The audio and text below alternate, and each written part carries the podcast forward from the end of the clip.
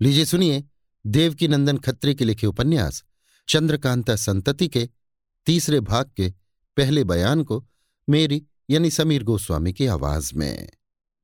पाठक समझ ही गए होंगे कि रामशिला के सामने फल्गु नदी के बीच में भयानक टीले के ऊपर रहने वाले बाबा जी के सामने जो दो औरतें गई थीं, वे माधवी और उसकी सखी तिलोत्तमा थी। बाबा जी ने उन दोनों से वादा किया था कि तुम्हारी बात का जवाब कल देंगे। इसलिए दूसरे दिन वे दोनों आधी रात के समय फिर बाबा जी के पास गईं। किवाड़ खटखटाते ही अंदर से बाबा जी ने दरवाज़ा खोल दिया और उन दोनों को बुलाकर अपने पास बैठाया। बाबा, कहो माधवी, अच्छी हो? माधवी, अच्छी क्या रहूँगी, अपने किए को पछताती हूँ। बाबा, अब भी अपने को संभालो तो मैं वादा करता हूँ कि राजा बीरेंद्र सिंह से कहकर तुम्हारा राज्य तुम्हें दिलवा दूँगा। माधवी अजय अब भीख मांगने की इच्छा नहीं होती। अब तो जहाँ तक बन पड़ेगा, अपने दुश्मनों को मार के ही कलेजा ठंडा करूँगी। और चाहे इसके लिए मेरी जान भी जाए तो कोई परवाह नहीं। बाबा, अगर यही ख्याल है तो तुम्हें अपने दीवान अग्निदत्त से बदला लेना चाहिए। बीरेंद्र सिंह के लड़कों ने तुम्हारा कुछ नहीं बिगाड़ा। माधवी, आपका कहना ठीक है, मगर मैंने जो कुछ सोच रखा है वही करूँगी। मैं अपना इरादा किसी तरह बदल नहीं सकती, और इसमें आपको हर तरह से मेरी मदद करनी ही होगी। बाबा खैर, जिस तरह बनेगा, मैं तुम्हारी मदद करूँगा। मगर ये तो बताओ कि सिवाय मेरे, इस समय और भी कोई तुम्हारा मददगार है या नहीं? माधवी, कल तक तो मेरा मददगार कोई भी न था, मगर आज मेरे कई मददगार पहुँच गए हैं, और अब मेरा काम ज़रूर हो जाएगा, इसमें शक नहीं है। बाबा, कौन मददगार पहुँच गया है? माधवी, मेरा भाई भीमसेन। बाबा, शिवदत्त का लड़का भीमसेन? माधवी, जी हाँ। बाबा, तब तो तुम्हारा काम ज़रूर हो जाएगा। माधवी तो भी आपको मेरी मदद करनी ही होगी। बाबा, मैं ज़रूर मदद करूँगा। जो कुछ कहो मैं तैयार हूँ। माधवी, कल भीमसेन उस मकान में जाने का उद्योग करेगा जिसमें किशोरी रहती है। उसने मौका पाते ही अपनी बहन किशोरी को मार डालने की कसम खाई है। अगर कल वो उस मकान के अंदर किसी तरह जा सका तो ज़रूर ही किशोरी को मार डालेगा। फिर मुझे किसी तरह का तरद न रहेगा और न आपसे मदद लेने की ही ज़रूरत पड़ेगी। लेकिन वो उस मकान के अंदर ना जा सका तो जिस तरह हो आपको ऐसी कोई तरकीब करनी पड़ेगी जिससे किशोरी उस मकान को छोड़ दे। बाबा, भरसक तो मेरी मदद की ज़रूरत ही ना पड़ेगी। माधवी, ऐसा न कहिए, अगर उस मकान में कमंद लगाने की जगह होती, तब तो कोई बात ही न थी। अब तक मैं अपना काम निकाल ली होती। बाबा हाँ ये तो मैं भी जानता हूँ कि तुम्हारे पिता ने उस मकान के बनवाने में बड़ी कारीगरी खर्च की है। मगर तो भी भीमसेन ने उसके अंदर जाने की कोई तरकीब सोची ही होगी? माधवी, जी हाँ, देखना चाहिए कल क्या होता है। बाबा अच्छा अब तुम परसों मुझसे ज़रूर मिलना। अगर तुम्हारा काम हो गया तो ठीक ही है, नहीं तो चौथे दिन मैं सहज में ही तुम्हारा काम कर दूँगा। बहुत अच्छा। कहकर माधवी वहाँ से उठी और अपनी सखी तिलोत्तमा को साथ लिए अपने डेरे पर चली आई। माधवी के चले जाने पर थोड़ी देर तक बाबा जी कुछ सोचते रहे। इसके बाद कुटी के बाहर निकले और दो चार दफे ज़ोर से ताली बजाई। यकायक इधर उधर पेड़ों की आड़ में से चार पाँच आदमी निकलकर बाबा जी के पास आए और एक ने बढ़कर पूछा, कहिए, क्या हाल है? बाबा जी ने कहा, आज अब तुम लोगों की कोई ज़रूरत नहीं है। जहाँ चाहो चले जाओ, मगर कल एक घंटे जाते जाते तुम लोग यहाँ ज़रूर जुट जाओ। एक, क्यों खैर तो है? मैं बिना हाल सुने जाने वाला नहीं। बाबा अच्छा तो फिर सुन लो कि कल क्या होगा और हम लोग क्या करेंगे। सभी को लेकर बाबा जी कुटी के अंदर गए। किवाड़ बंद कर ना मालूम क्या बातचीत करने लगे। अब हम उसी मकान में पहुँचते हैं, जिसमें किशोरी और किन्नरी का डेरा है या जहाँ इंद्रजीत सिंह को लेकर कमला गई है। किशोरी के चिल्लाने की आवाज़ सुनकर किन्नरी हाथ में तलवार लिए बहुत जल्द नीचे उतर गई। कमला ने किवाड़ खटखटाया है। दरवाज़ा खोलना चाहिए, इसका ख्याल तो जाता रहा और इधर उधर किशोरी को ढूँढने लगी, मगर इसे ढूँढने में उसने ज़्यादा देर न लगाई। दो ही चार दफे दालान और कोठरियों में घूमकर वो लौटी और सदर दरवाज़ा खोलकर कमला को मकान के अंदर कर लिया। दरवाज़ा खुलने में देर हुई, इसी से कमला समझ गई कि भीतर कुछ गोलमाल हुआ है। अंदर आते ही उसने पूछा, क्यों, क्या हुआ? जिसके जवाब में बदहवास की निरी केवल इतना ही कह सकी दरवाज़ा खोलने के लिए किशोरी नीचे उतरी, मगर न मालूम चिल्लाकर कहाँ गायब हो गई। कमला ने इस बात का कुछ जवाब न दिया। उसने सबसे पहले छत पर जाकर कुंवर इंद्रजीत सिंह को कमंद लगाने में मदद की। जब वे और तारा सिंह ऊपर चढ़ाए तो उन दोनों को भी साथ ले वो नीचे आँगन में उतर आई और किन्नरी की तरह ही।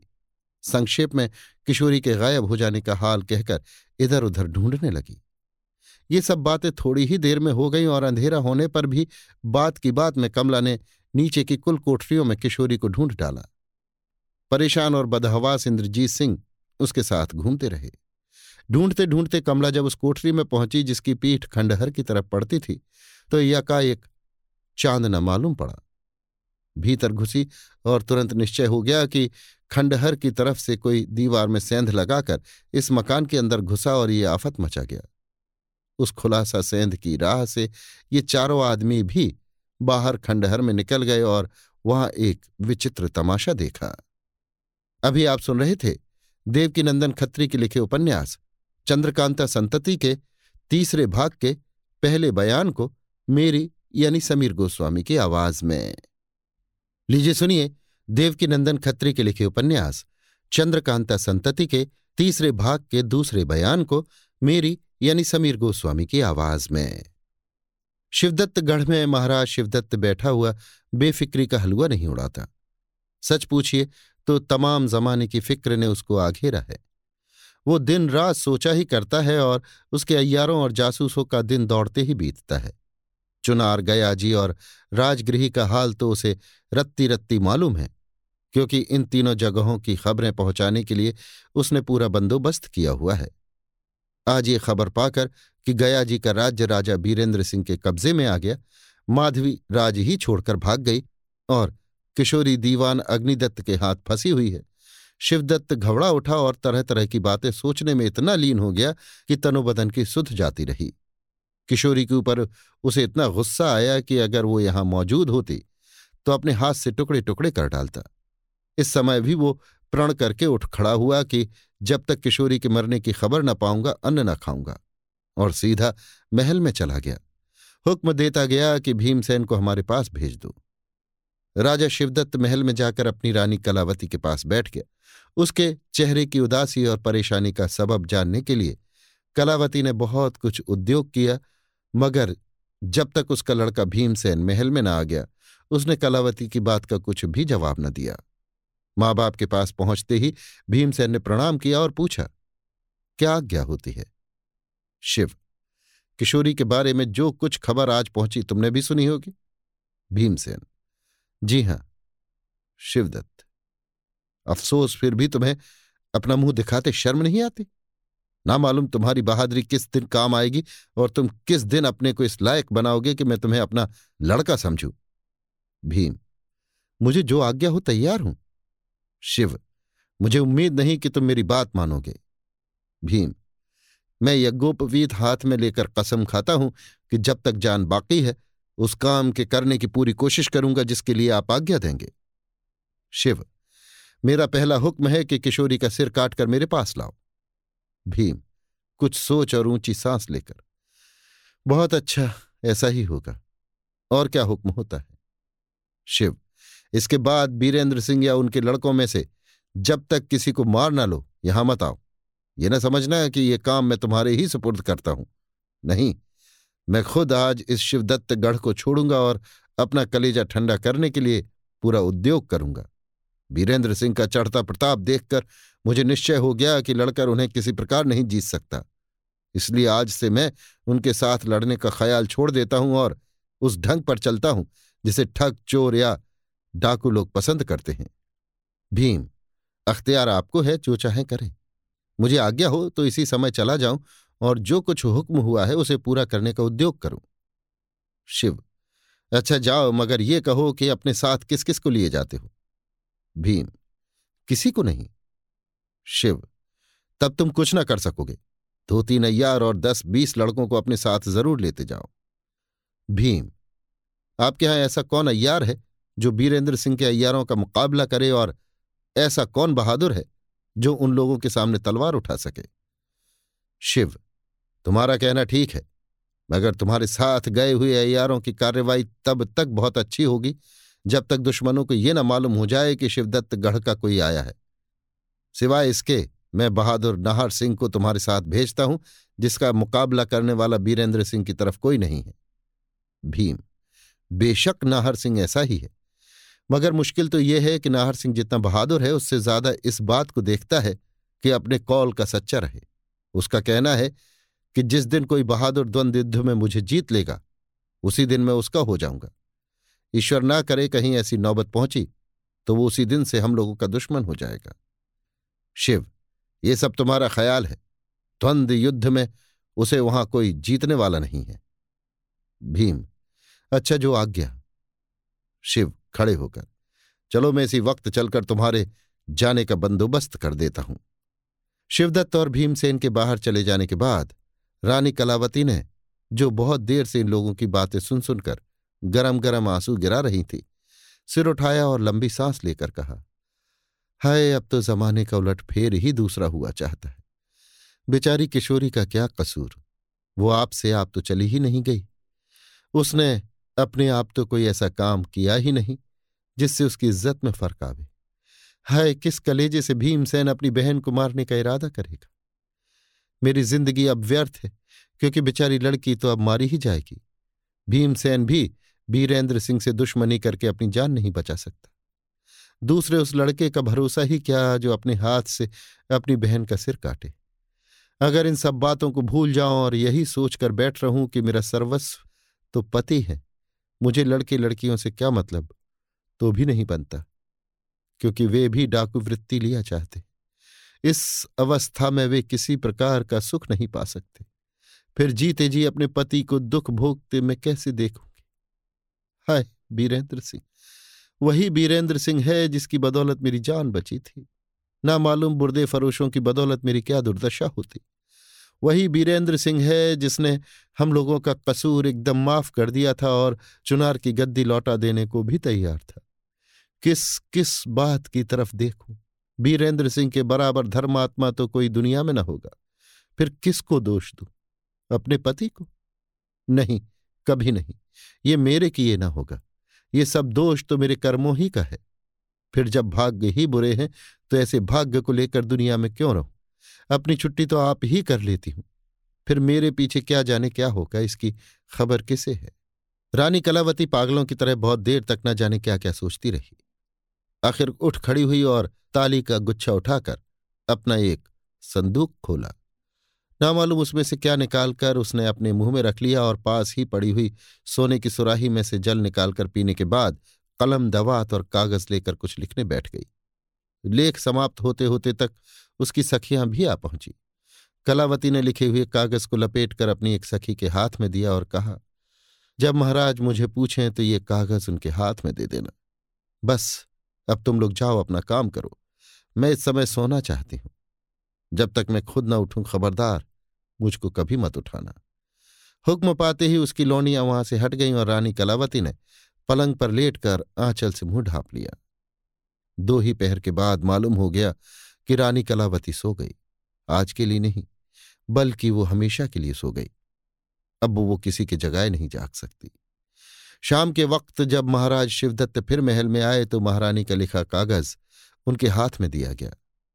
पढ़ते ही शिवदत्त दौड़ा हुआ उस कमरे में गया, जिसमें कलावती सोई हुई थी। मुँह पर से कपड़ा हटाया, नब्ज देखी और तुरंत लौटकर बाहर चला गया।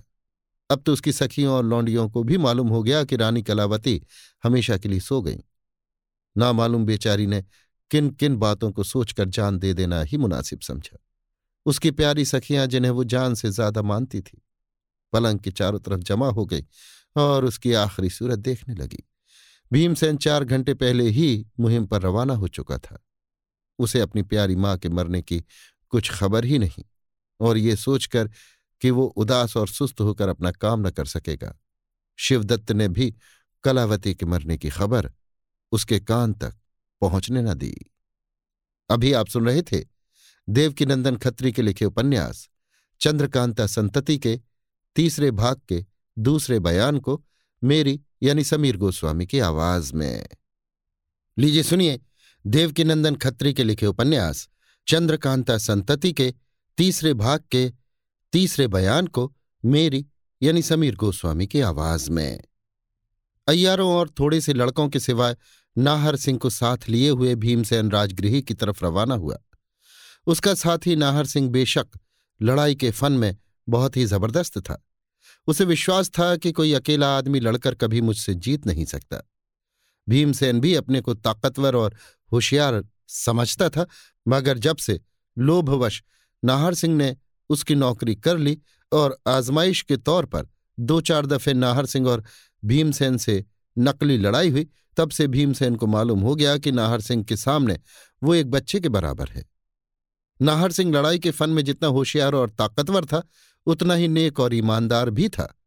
और उसका ये प्रण करना बहुत ही मुनासिब था कि उसे जिस दिन जो कोई जीतेगा, वो उसी दिन से उसकी ताबेदारी कबूल कर लेगा।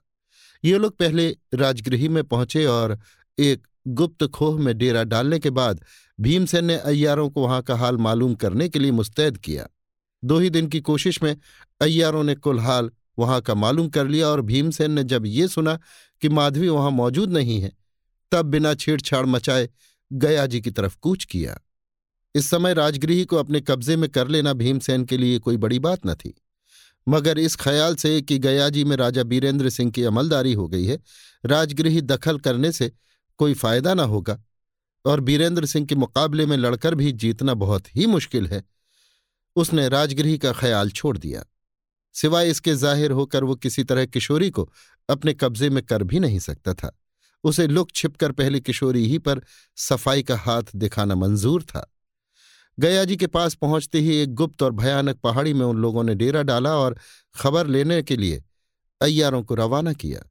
जिस तरह भीमसेन के अय्यार लोग घूम घूम कर टोह लिया करते थे, उसी तरह माधवी की सखी तिलोत्तमा भी अपना काम साधने के लिए भेष बदलकर चारों तरफ़ घूमा करती थी। इत्तेफाक से भीमसेन के अय्यारों की मुलाकात तिलोत्तमा से हो गई और बहुत जल्द माधवी की खबर भीमसेन को तथा भीमसेन की खबर माधवी को लग गई। भीमसेन के साथ जितने लड़के थे, उन सभी को खोह में ही छोड़ सिर्फ़ भीमसेन और नाहर सिंह को माधवी ने उस मकान में बुला लिया जिसका हाल हम ऊपर लिख चुके हैं।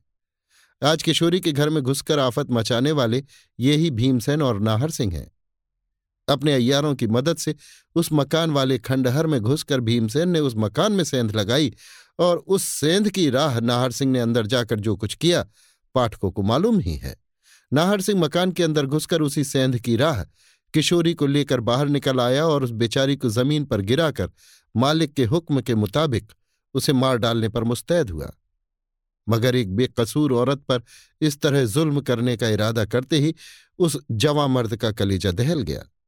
वो किशोरी को ज़मीन पर रख दूर जा खड़ा हुआ और भीमसेन से जो मुँह पर नकाब डाले उस जगह मौजूद था बोला, लीजिए, इसके आगे जो कुछ करना है आप ही कीजिए, मेरी हिम्मत नहीं पड़ती, मगर मैं आपको भी हाथ में खंजर लेकर भीमसेन फ़ौरन बेचारी किशोरी की छाती पर, जो उस समय डर के मारे बेहोश थी, जा चढ़ा।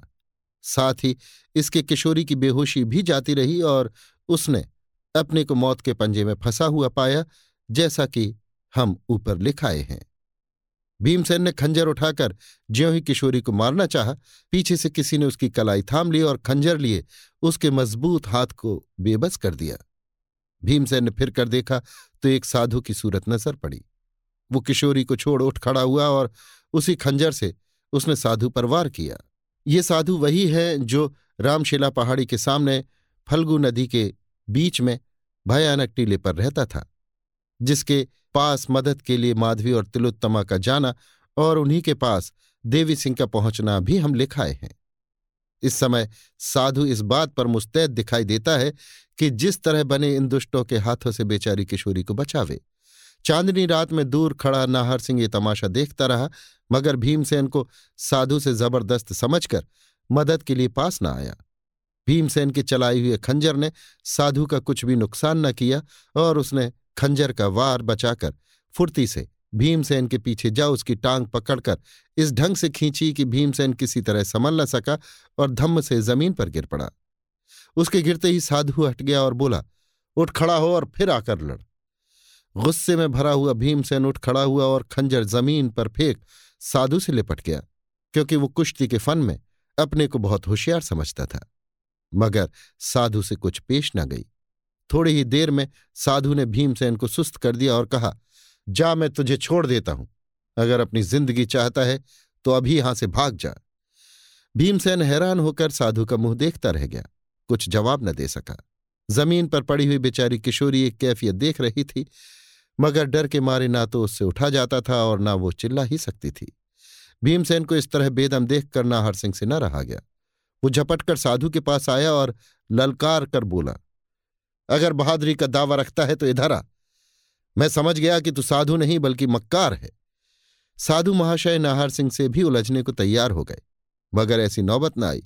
क्योंकि उसी समय ढूंढते हुए सेंध की राय से कुंवर इंद्रजीत सिंह और तारा सिंह भी खंडहर में आ पहुँचे और उनके पीछे पीछे किन्नरी और कमला भी आ मौजूद हुई।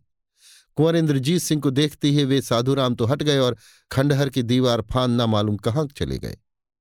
उधर एक पेड़ के पास गड़े हुए अपने नेजे को नाहर सिंह ने उखाड़ लिया और उसी से इंद्रजीत सिंह का मुकाबला किया। उधर तारा सिंह ने उछलकर एक लात भीमसेन को ऐसी लगाई कि वो किसी तरह संभल ना सका। तुरंत ज़मीन पर लौट गया। भीमसेन एक लात खाकर ज़मीन पर लौट जाने वाला ना था, मगर साधु के साथ लड़कर वो बदहवास और सुस्त हो रहा था, इसलिए तारा सिंह की लात से संभल न सका। तारा सिंह ने भीमसेन की मुश्कें बाँध लीं और उसे एक किनारे रख के नाहर सिंह की लड़ाई का तमाशा देखने लगा।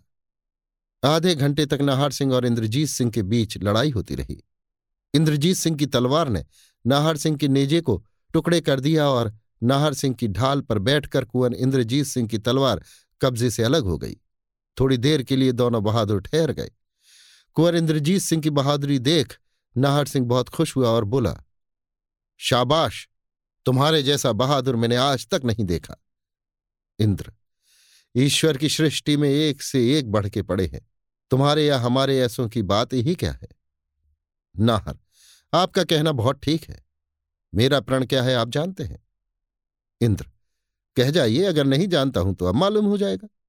नाहर मैंने प्रण किया है कि जो कोई लड़कर मुझे जीतेगा, मैं उसकी ताबेदारी कबूल करूँगा। इंद्र, तुम्हारे ऐसे बहादुर का ये प्रण बेमुनासिब नहीं है। फिर आइए, कुश्ती से निपटारा कर लिया जाए। नाहर बहुत अच्छा आइए। दोनों में कुश्ती होने लगी। थोड़ी ही देर में कुंवर इंद्रजीत सिंह ने नाहर को ज़मीन पर दे मारा और पूछा, कहो, अब क्या इरादा है? नाहर मैं ताबेदारी कबूल करता हूँ। इंद्रजीत सिंह उसकी छाती पर से उठ बैठे और इधर उधर देखने लगे। चारों तरफ़ सन्नाटा था। किशोरी, किन्नरी या कमला का कहीं पता नहीं। भीमसेन और उसके साथियों का भी। अगर कोई वहाँ हो, नाम निशान नहीं। यहाँ तक कि अपने अय्यार तारा सिंह की सूरत भी उन्हें दिखाई न दी। इंद्र, ये क्या? चारों तरफ़ सन्नाटा क्यों छा गया? नाहर, ताज्जुब है। इसके पहले तो यहाँ कई आदमी थे। न मालूम भी सब कहाँ चले गए। इंद्र, तुम कौन हो और तुम्हारे साथ कौन था? नाहर, मैं आपका ताबेदार हूँ। मेरे साथ शिवदत्त सिंह का लड़का भीमसेन और इसके पहले मैं उसका नौकर था। आशा है आप भी अपना परिचय मुझे देंगे। इंद्र, मेरा नाम इंद्रजीत सिंह है। नाहर, है? नाम सुनते ही नाहर सिंह उनके पैरों पर गिर पड़ा और बोला, मैं ईश्वर को धन्यवाद देता हूँ कि उसने मुझे आपकी ताबेदारी में सौंपा। यदि किसी दूसरे की ताबेदारी कबूल करनी पड़ती तो मुझे बड़ा दुख होता। नाहर सिंह ने सच्चे दिल से कुमार की ताबेदारी कबूल की। इसके बाद बड़ी देर तक दोनों बहादुर चारों तरफ़ घूम घूम कर उन लोगों को ढूंढते रहे, मगर किसी का पता न लगा। हाँ एक पेड़ के नीचे भीमसेन दिखाई पड़ा, जिसके हाथ पैर कमंद से मज़बूत बंधे हुए थे। भीमसेन ने पुकार कर कहा, क्यों नाहर सिंह? क्या मेरी मदद न करोगे? नाहर, अब मैं तुम्हारा ताबेदार नहीं हूँ। इंद्र भीमसेन से। तुम्हें किसने बांधा? भीम, मैं पहचानता तो नहीं, मगर इतना कह सकता हूँ कि आपके साथी ने। इंद्र, और वो बाबा जी कहाँ चले गए? भीम, क्या मालूम? इतने में ही खंडहर की दीवार फांद कर आते हुए तारा सिंह भी दिखाई पड़े। इंद्रजीत सिंह घबराए हुए उनकी तरफ़ बढ़े और पूछा, तुम कहाँ चले गए थे? तारा, जिस समय हम लोग यहाँ आए थे, एक बाबा जी भी इस जगह मौजूद थे, मगर न मालूम कहाँ चले गए। मैं एक आदमी की मुश्कें बाँध रहा था कि उसी समय हाथ का इशारा करके उस झाड़ी में छिपे कई आदमी बाहर निकले और किशोरी को ज़बरदस्ती उठाकर उसी तरफ़ ले चले। उन लोगों को जाते देख किन्नरी और कमला भी उसी तरफ़ लपकी। मैंने ये सोचकर कि कहीं ऐसा ना हो कि आपको लड़ाई के समय धोखा देकर वो आदमी पीछे से आप पर वार करे, झटपट उसकी मुश्कें बांधी और फिर मैं भी उसी तरफ़ लपका जिधर वे लोग गए थे। वहाँ कोने में खुली हुई खिड़की नज़र आई। मैं ये सोच उस खिड़की के बाहर गया कि बेशक इसी राह से वे लोग निकल गए होंगे। इंद्र, फिर कुछ पता लगा? तारा, कुछ भी नहीं ना मालूम वे लोग किधर गायब हो गए। मैं आपको लड़ते हुए छोड़ गया था, इसलिए तुरंत लौट आया। अब आप घर चलिए। आपको पहुंचाकर मैं उन लोगों को खोज निकालूँगा। नाहर सिंह की तरफ़ इशारा करके। इनसे क्या निपटारा हुआ? इंद्र, इन्होंने मेरी ताबेदारी कबूल कर ली। तारा। सो तो ठीक है, मगर दुश्मन का नाहर। आप इन सब बातों को न सोचिए। ईश्वर चाहेगा तो आप मुझे बेईमान कभी न पावेंगे। तारा, ईश्वर ऐसा ही करे। रात की अंधेरी बिल्कुल जाती रही और अच्छी तरह सवेरा हो गया। मोहल्ले के कई आदमी उस खिड़की की राह खंडहर में चले आए और अपने राजा को वहाँ पा हैरान हो देखने लगे। कुंवर इंद्रजीत सिंह, तारा सिंह और नाहर सिंह अपने साथ भीमसेन को लिए हुए महल में पहुँचे और इंद्रजीत सिंह ने सब हाल अपने भाई आनंद सिंह से कहा। आज रात की वारदात ने दोनों कुमारों को हद से ज़्यादा तरद्दुद में डाल दिया। किन्नरी और किशोरी के इस तरह मिलकर भी पुनः गायब हो जाने से दोनों ही पहले से ज़्यादा उदास हुए और सोचने लगे कि अब क्या करना चाहिए। अभी आप सुन रहे थे देवकी नंदन खत्री के लिखे उपन्यास, चंद्रकांता संतति के, तीसरे भाग के, तीसरे बयान को मेरी यानी समीर गोस्वामी की आवाज़ में। लीजिए सुनिए देवकी नंदन खत्री के लिखे उपन्यास, चंद्रकांता संतति के तीसरे भाग का चौथा बयान, मेरी यानी समीर गोस्वामी की आवाज़ में। आधी रात का समय है और सन्नाटे की हवा चल रही है। बिल्लौर की तरह खूबी पैदा करने वाली चांदनी आशिक मिजाजों को सदा ही भली मालूम होती है, लेकिन आज सर्दी ने उन्हें भी पस्त कर दिया। ये हिम्मत नहीं पड़ती कि जरा मैदान में निकले और इस चांदनी की बहार लें। मगर घर में बैठे दरवाजे की तरफ़ देखा करने और से लेने से होता ही क्या है? मर्दानगी कोई और ही चीज़ है। इश्क किसी दूसरी ही वस्तु का नाम है। तो भी इश्क के मारे हुए माशुक की नागिन सी जुल्फों से अपने को डसाना ही जवा मर्दी समझते हैं और दिलबर की तिरछी निगाहों से अपने कलेजे को छलनी बनाने में बहादुरी मानते हैं।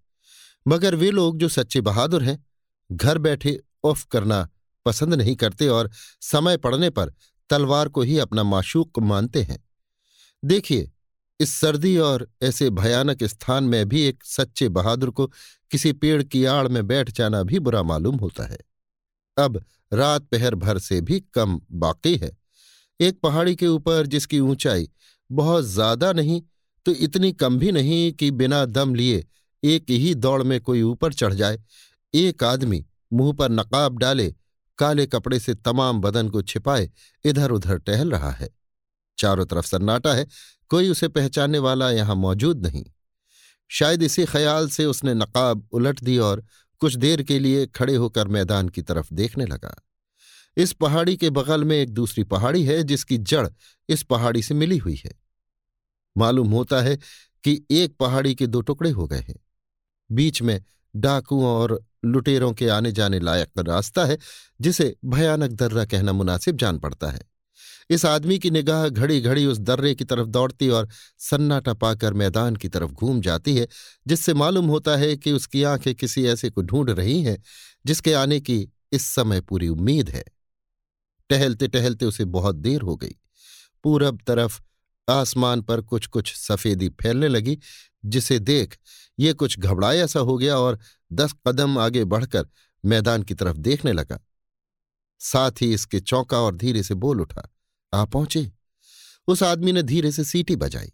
इधर उधर चट्टानों की आड़ में छिपे हुए दस बारह आदमी निकल आए, जिन्हें देख वो हुकूमत के तौर पर बोला, देखो वे लोग आ पहुँचे। अब बहुत जल्द नीचे उतर चलना चाहिए। बात के अंदाज से मालूम हो गया कि वो आदमी, जो बहुत देर से पहाड़ी के ऊपर टहल रहा था, उन सभी का सरदार है। अब उसने अपने चेहरे पर नकाब डाल दी और अपने साथियों को लेकर तेज़ी के साथ पहाड़ी के नीचे उतर आने वालों का मुहाना रोक लिया। कपड़े में लपेटी हुई एक लाश उठाए और उसे चारों तरफ़ से घेरे हुए कई आदमी उस दर्रे में घुसे। वे लोग कदम बढ़ाए जा रहे थे। उन्हें स्वप्न में भी ये गुमान न था कि हम लोगों के काम में बाधा डालने वाला इस पहाड़ के बीच में से कोई निकल आएगा। जब लाश उठाए हुए वे लोग उस दर्रे के बीच में घुसे, बल्कि उन लोगों ने जब आधा दर्रा तय कर लिया, तब एकाएक चारों तरफ़ से छिपे हुए कई आदमी उन लोगों पर टूट पड़े और हर तरह से उन्हें लाचार कर दिया। वे लोग किसी तरह भी लाश को ना ले जा सके और तीन चार आदमियों के घायल होने तथा एक के मर जाने पर उसी जगह उस लाश को छोड़ आखिर सभी को भाग ही जाना पड़ा। दुश्मन के भाग जाने पर उस सरदार ने, जो पहले ही से उस पहाड़ी पर मौजूद था, जिसका ज़िक्र हम कराए हैं, अपने साथियों को पुकार कर कहा, पीछा करने की कोई ज़रूरत नहीं, हमारा मतलब निकल गया। मगर ये देख लेना चाहिए कि ये किशोरी ही है या नहीं। एक ने बटुए में से मोमबत्ती निकालकर जलाई और उस लाश के मुँह पर से कपड़ा हटाकर देखने के बाद कहा किशोरी ही तो है। सरदार ने किशोरी की नब्ज पर हाथ रखा और कहा, उफ, इसे बहुत तेज बेहोशी दी गई है। देखो, तुम भी देख लो। एक, नब्ज देखकर। बेशक बहुत ज़्यादा बेहोशी दी गई है। ऐसी हालत में अक्सर जान निकल जाती है। दूसरा, इसे कुछ कम करना चाहिए। सरदार ने अपने बटुए में से एक डिबिया निकाली तथा खोलकर किशोरी को सुंघाने के बाद फिर नब्ज पर हाथ रखा और कहा, बस, इससे ज़्यादा बेहोशी कम करने से ये होश में आ जाएगी। चलो उठाओ, अब यहाँ ठहरना मुनासिब नहीं है। किशोरी को उठाकर वे लोग उसी दर्रे की राह घूमते हुए पहाड़ी के पार हो गए और ना मालूम किस तरफ़ चले गए। इनके जाने के बाद उसी जगह जहाँ पर लड़ाई हुई थी, छिपा हुआ एक आदमी बाहर निकला और चारों तरफ़ देखने लगा। जब वहाँ किसी को मौजूद न पाया तो धीरे से बोल उठा, मेरा पहले ही से यहाँ पहुँचना कैसा मुनासिब हुआ? मैं उन लोगों को खूब पहचानता हूँ, जो लड़ भिड़कर बेचारी किशोरी को ले गए। खैर, मुजायका है। मुझसे भागकर ये लोग कहाँ जाएँगे? मेरे लिए तो दोनों ही बराबर हैं। वे ले जाते तब भी उतनी ही मेहनत करनी पड़ती। और ये लोग ले गए हैं, तब भी उतनी ही मेहनत करनी पड़ेगी। खैर, हरी इच्छा। अब बाबा जी को ढूंढना चाहिए। उन्होंने भी इसी जगह मिलने का वादा किया था। इतना कह वो आदमी चारों तरफ़ घूमने और बाबा जी को ढूँढने लगा। इस समय इस आदमी को यदि माधवी देखती तो तुरंत पहचान लेती, क्योंकि ये वही साधु है जो रामशिला पहाड़ी के सामने टीले पर रहता था, जिसके पास माधवी गई थी, या जिसने भीमसेन के हाथ से उस समय किशोरी की जान बचाई थी, जब खंडहर के बीच में वो उसकी छाती पर सवार हो खंजर उसके कलेजे के पार किया ही चाहता था। साफ़ सवेरा हो चुका था, बल्कि पूरब तरफ़ सूर्य की लालिमा ने चौथाई आसमान पर अपना दखल जमा लिया था। वो साधु इधर उधर घूमता फिरता एक जगह अटक गया और सोचने लगा कि किधर जाए या क्या करे। इतने ही में सामने से इसी की सूरज शक्ल के दूसरे बाबा जी आते हुए दिखाई पड़े। देखती ही उनकी तरफ़ बढ़ा और बोला, मैं बड़ी देर से आपको ढूंढता रहा हूँ, क्योंकि इसी जगह मिलने का आपने वादा किया था।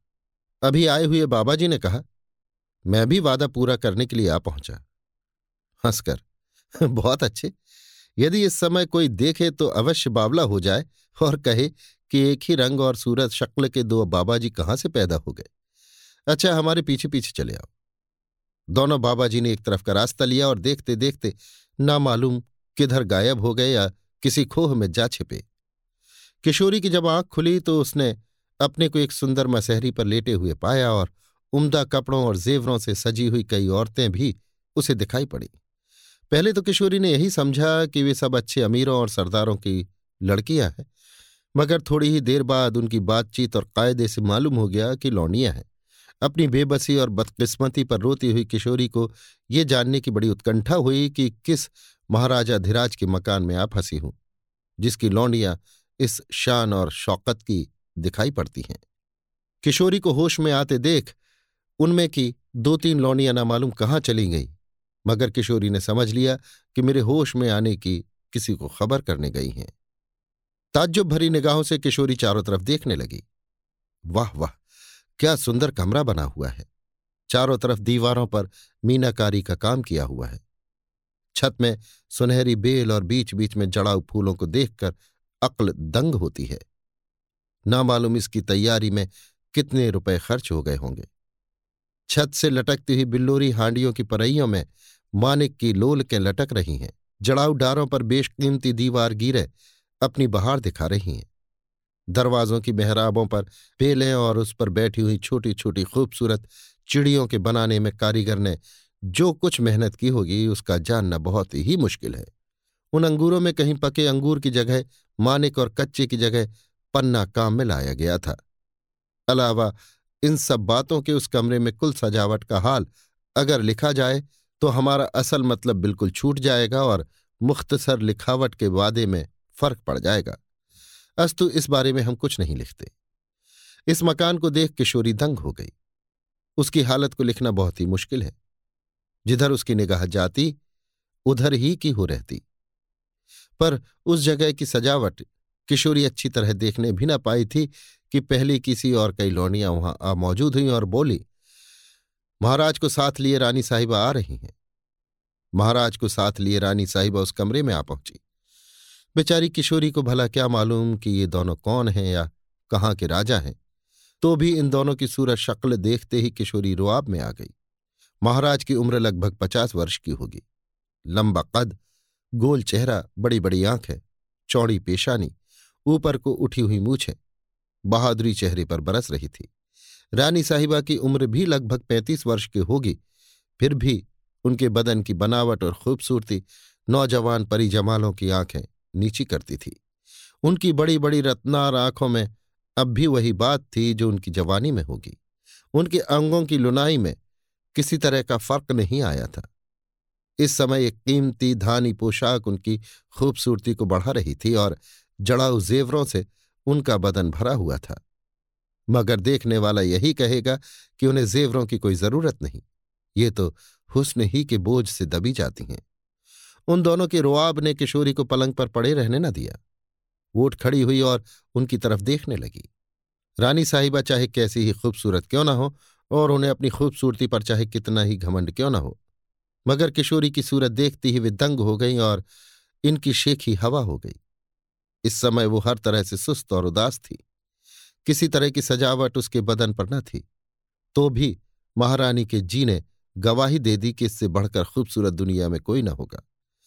किशोरी उनकी खूबसूरती के रुआब में आकर पलंग के नीचे नहीं उतरी थी, बल्कि इज़्ज़त के लिहाज से और ये सोचकर कि जब इस कमरे की इतनी बड़ी सजावट है तो उनके खास कमरे की क्या नौबत होगी और वो कितने बड़े राज्य और दौलत की मालिक होगी। उठ खड़ी हुई। राजा और रानी दोनों ने प्यार की निगाह से किशोरी की तरफ़ देखा और राजा ने आगे बढ़कर किशोरी की पीठ पर हाथ फेर कर कहा, बेशक ये मेरी ही पतोहू होने लायक है। इन आखिरी शब्द ने किशोरी के साथ वो काम किया जो नमक, जख्म के साथ, आग, फूस की झोपड़ी के साथ, तीर कलेजे के साथ, शराब धर्म के साथ, लालच ईमान के साथ और बिजली गिरकर तनो बदन के साथ करती है। अभी आप सुन रहे थे देवकीनंदन खत्री के लिखे उपन्यास, चंद्रकांता संतति के तीसरे भाग के चौथे बयान को मेरी यानी समीर गोस्वामी की आवाज़ में। लीजिए सुनिए देवकीनंदन खत्री के लिखे उपन्यास, चंद्रकांता संतति के तीसरे भाग के पाँचवें बयान को मेरी यानी समीर गोस्वामी की आवाज़ में। कुंवर इंद्रजीत सिंह, नाहर सिंह और तारा सिंह को साथ लिए घर आए और अपने छोटे भाई से सब हाल कहा। वे भी सुनकर बहुत उदास हुए और सोचने लगे कि अब क्या करना चाहिए। दोनों कुमार बड़े ही तरद्दुद में पड़े। अगर तारा सिंह को पता लगाने के लिए भेजें तो गया में कोई अय्यार न रह जाएगा और ये बात अगर उनके पिता सुने तो बहुत रंज हो, जिसका ख्याल उन्हें सबसे ज़्यादा था। दोपहर दिन चढ़े तक दोनों भाई बड़े ही तरद्दुद में पड़े रहे। दोपहर बाद उनका तरद्दुद कुछ कम हुआ, जब पंडित बद्रीनाथ भैरव सिंह और जगन्नाथ ज्योतिषी वहाँ आ मौजूद हुए। तीनों के वहाँ पहुँचने से दोनों कुमार बहुत खुश हुए और समझा कि अब हमारा काम अटका न रहेगा। कुंवर इंद्रजीत सिंह, आनंद सिंह, तारा सिंह, पंडित बद्रीनाथ, भैरव सिंह और ज्योतिषी जी, ये सब बाघ की बारहदरी में एकांत समझकर चले गए और बातचीत करने लगे। आनंद, लीजिए साहब, अब तो दुश्मन लोग यहाँ भी बहुत से हो गए। ज्योतिषी, कोई हर्ज नहीं। इंद्र, भैरव सिंह, पहले तुम अपना हाल कहो। यहाँ से जाने के बाद क्या हुआ? भैरव, मुझे तो रास्ते में ही मालूम हो गया था कि किशोरी वहाँ नहीं है। इंद्र, ये सब हाल मुझे भी मालूम हुआ था। भैरव, ठीक है, वो आदमी आपके पास भी आया होगा जिसने मुझे खबर दी थी। इंद्र, खैर, तब क्या हुआ? भैरव, फिर भी मैं वहाँ चला गया, बद्रीनाथ और ज्योतिषी जी की तरफ़ इशारा करके। और इन दोनों के साथ मिलकर काम करने लगा। ये लोग दो सौ बहादुरों के साथ वहाँ पहले से मौजूद थे। आखिर ये हुआ कि दीवान अग्निदत्त और दो तीन उसके साथ ही गिरफ़्तार करके चुनार भेज दिए गए। माधवी का पता नहीं कि वो कहाँ गई। वहाँ की रियाया सब अग्निदत्त से रंज थी। इसलिए राजगृह अपने कब्जे में कर लेना हम लोगों को बहुत ही सहज हुआ। अब उन्हीं दो सौ आदमियों के साथ पन्नालाल को वहाँ छोड़ आया हूँ। बद्री आप यहाँ का हाल भी कहिए। सुना है यहाँ बड़े बड़े बेढब मामले हो गए हैं। इंद्र, यहाँ का हाल भैरव सिंह की जबानी आपने सुना ही होगा। इसके बाद आज रात को एक अजीब बात हो गई। तारा सिंह ने रात भर का कुलहाल उन लोगों से कहा, जिसे सुन वे लोग बहुत ही तरद में पड़ गए। इन लोगों की बातचीत हो रही थी कि एक चौबदार ने आकर अर्ज़ किया कि अखंडनाथ बाबा जी बाहर खड़े हैं और यहाँ आना चाहते हैं। अखंडनाथ नाम सुन, ये लोग सोचने लगे कि कौन है और कहाँ से आए हैं। आखिर इंद्रजीत सिंह ने उन्हें अपने पास बुलाया और सूरत देखते ही पहचान लिया। पाठक ये अखंडनाथ बाबा जी वही हैं जो रामशिला के सामने फलगू के बीच भयानक टीले पर रहते थे, जिनके पास माधवी जाती थी, तथा जिन्होंने उस समय किशोरी की जान बचाई थी जब खंडहर में उसकी छाती पर सवार हो भीमसेन खंजर उसके कलेजे में भोंका ही चाहता था और जिसका कुल हाल इसी भाग के तीसरे बयान में हम लिखाए हैं। इन बाबाजी को तारा सिंह भी पहचानते थे, क्योंकि कल रात ये भी इंद्रजीत सिंह के साथ ही थे। इंद्रजीत सिंह ने उठकर बाबाजी को प्रणाम किया। इनको उठते देख और सब लोग भी उठ खड़े हुए। कुमार ने अपने पास बाबाजी को बिठाया और अय्यारों की तरफ़ देख के कहा, इन्हीं का हाल मैं कह चुका हूँ। इन्होंने ही उस खंडहर में किशोरी की जान बचाई थी। बाबा जान बचाने वाला तो ईश्वर है, मैं क्या कर सकता हूँ? खैर, ये तो कहिए, उस मामले के बाद की भी आपको खबर है कि क्या हुआ? इंद्रजीत, कुछ भी नहीं, हम लोग इस समय इसी सोच विचार में पड़े हैं। बाबा अच्छा तो फिर मुझसे सुनिए। दो औरतें और जो उस मकान में थीं, उनका हाल तो मुझे मालूम नहीं कि किशोरी की खोज में कहाँ गई। मगर किशोरी का हाल मैं खूब जानता हूँ। बाबा जी की बातों ने सभी का दिल अपनी तरफ़ खींच लिया और सब लोग एकाग्र होकर उसकी बात सुनने लगे। बाबा जी ने यों कहना शुरू किया, नाहर सिंह से जब कुमार लड़ रहे थे, उस समय भीमसेन के साथियों को, जो उसी जगह छिपे हुए थे, मौका मिला और वे लोग किशोरी को लेकर शिवदत्तगढ़ की तरफ़ भागे, मगर ले ना जा सके, क्योंकि रास्ते ही में रोहतासगढ़ रोहतासगढ़ बिहार के इलाके में मशहूर है, ये किला पहाड़ के ऊपर है उस जमाने में इस किले की लंबाई चौड़ाई लगभग दस कोस की होगी। बड़े बड़े राजा लोग भी इसको फतह करने का हौसला नहीं कर सकते थे। आजकल ये इमारत बिल्कुल टूट फूट गई है तो भी देखने योग्य है। क्योंकि रास्ते ही में रोहतासगढ़ के राजा के अय्यार लोग छिपे हुए थे, जिन लोगों ने लड़कर किशोरी को छीन लिया और रोहतासगढ़ ले गए। किशोरी की खूबसूरती का हाल सुनकर रोहतासगढ़ के राजा ने इरादा कर लिया कि अपने लड़के के साथ उसे ब्याहेगा और बहुत दिन से उसके अय्यार लोग किशोरी की धुन में लगे हुए भी थे। अब मौका पाकर वे लोग अपना काम कर गए। अगर आप लोग जल्द उसे छुड़ाने की फ़िक्र न करेंगे तो बेचारी के बचने की उम्मीद जाती रहेगी। लड़ भिड़कर रोहतासगढ़ के किले को फतह करना बहुत मुश्किल है। चाहे फौज और दौलत में आप लोग बढ़ के क्यों न हो, मगर पहाड़ के ऊपर के उस आलिशान किले के अंदर घुसना बड़ा ही कठिन है। मगर फिर भी चाहे जो हो, आप लोग हिम्मत न हारें। किशोरी का ख्याल चाहे ना भी हो, मगर ये सोचकर कि आपके समीप का ये मज़बूत किला ही आपके योग्य है, ज़रूर मेहनत करनी चाहिए। ईश्वर आपको विजय देगा और जहाँ तक हो सकेगा, मैं आपकी मदद करूँगा। बाबा जी की जुबानी सब हाल सुनकर कुंवर इंद्रजीत सिंह बहुत प्रसन्न हुए। एक तो किशोरी का पता लगने की खुशी, दूसरे रोहतासगढ़ के राजा से बड़ी भारी लड़ाई लड़कर जवानी का हौसला निकालने और मशहूर किले पर अपना दखल जमाने की खुशी से गदगद हो गए और जोश भरी आवाज़ में बाबा जी से बोले बड़े बड़े वीरों की आत्माएँ स्वर्ग से झाँक कर देखेंगी कि रोहतासगढ़ की लड़ाई कैसी होती है और किस तरह हम लोग उस किले को फतह करते हैं। रोहतासगढ़ का हाल हम बखूबी जानते हैं, मगर बिना कोई सबब हाथ लगे ऐसा इरादा नहीं कर सकते थे। बाबा अच्छा एक लूटा जल मंगाइए। तुरंत जल आया। बाबा जी ने अपनी दाढ़ी नोचकर फेंक दी और मुँह धो डाला अब तो सभी ने पहचान लिया कि ये देवी सिंह है। पाठक, रामशिला पहाड़ी के सामने भयानक टीले पर रहने वाले बाबाजी से देवी सिंह का मिलना आप भूले ना होंगे और आपको ये भी याद होगा कि देवी सिंह से बाबाजी ने कहा था कि कल इस स्थान को हम छोड़ देंगे। बस बाबा जी के जाने के बाद देवी सिंह ही उनकी सूरत में उस गद्दी पर जा विराजे, और जो कुछ काम किया आप जानते ही हैं। उस दिन बाबा जी की सूरत में देवी सिंह ही थे जिस दिन माधवी ने मिलकर कहा था कि हमारी मदद के लिए भीमसेन आ गया है। असली बाबा जी भी उस पहाड़ी पर देवी सिंह से मिल चुके हैं, जहाँ हमने लिखा है कि एक ही सूरत के दो बाबा जी इकट्ठे हुए और उन्हीं बाबा जी की जुबानी रोहतास गढ़ का मामला, देवी सिंह ने सुना था। देवी सिंह ने अपना बिल्कुल हाल दोनों कुमारों से कहा और आखिर में बोले अब रोहतास गढ़ पर हम ज़रूर चढ़ाई करेंगे। इंद्र, बहुत अच्छी बात है। हम लोगों का हौसला भी तभी दिखाई देगा। हाँ ये तो कहिए कि नाहर सिंह से कैसा बर्ताव किया जाए। देवी, कौन नाहर सिंह? इंद्र, उस खंडहर में जो मुझसे लड़ा था, बड़ा ही बहादुर है। उसने प्रण कर रखा था कि जो मुझे जीतेगा, उसी का मैं तावेदार हो जाऊँगा। अब उसने भीमसेन का साथ छोड़ दिया और हम लोगों के साथ रहने को तैयार है। देवी ऐसे बहादुर पर ज़रूर मेहरबानी करनी चाहिए। मगर आज हम उसे आजमावेंगे। आज से उसके लिए एक मकान दे दें और हर तरह के आराम का बंदोबस्त कर दें। इंद्र, बहुत अच्छा। कुंवर इंद्रजीत सिंह ने उसी समय नाहर सिंह को अपने पास बुलाया और बड़ी मेहरबानी के साथ पेश आए। एक मकान देकर अपने सेनापति की पदवी उसे दी और भीमसेन को कैद में रखने का हुक्म दिया। अपने ऊपर कुमार की इतनी मेहरबानी देख नाहर सिंह बहुत प्रसन्न हुआ।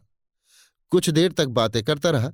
तब तमाम सलाम करके अपने ठिकाने चला गया और सेनापति के काम को ईमानदारी के साथ पूरा करने का उद्योग करने लगा।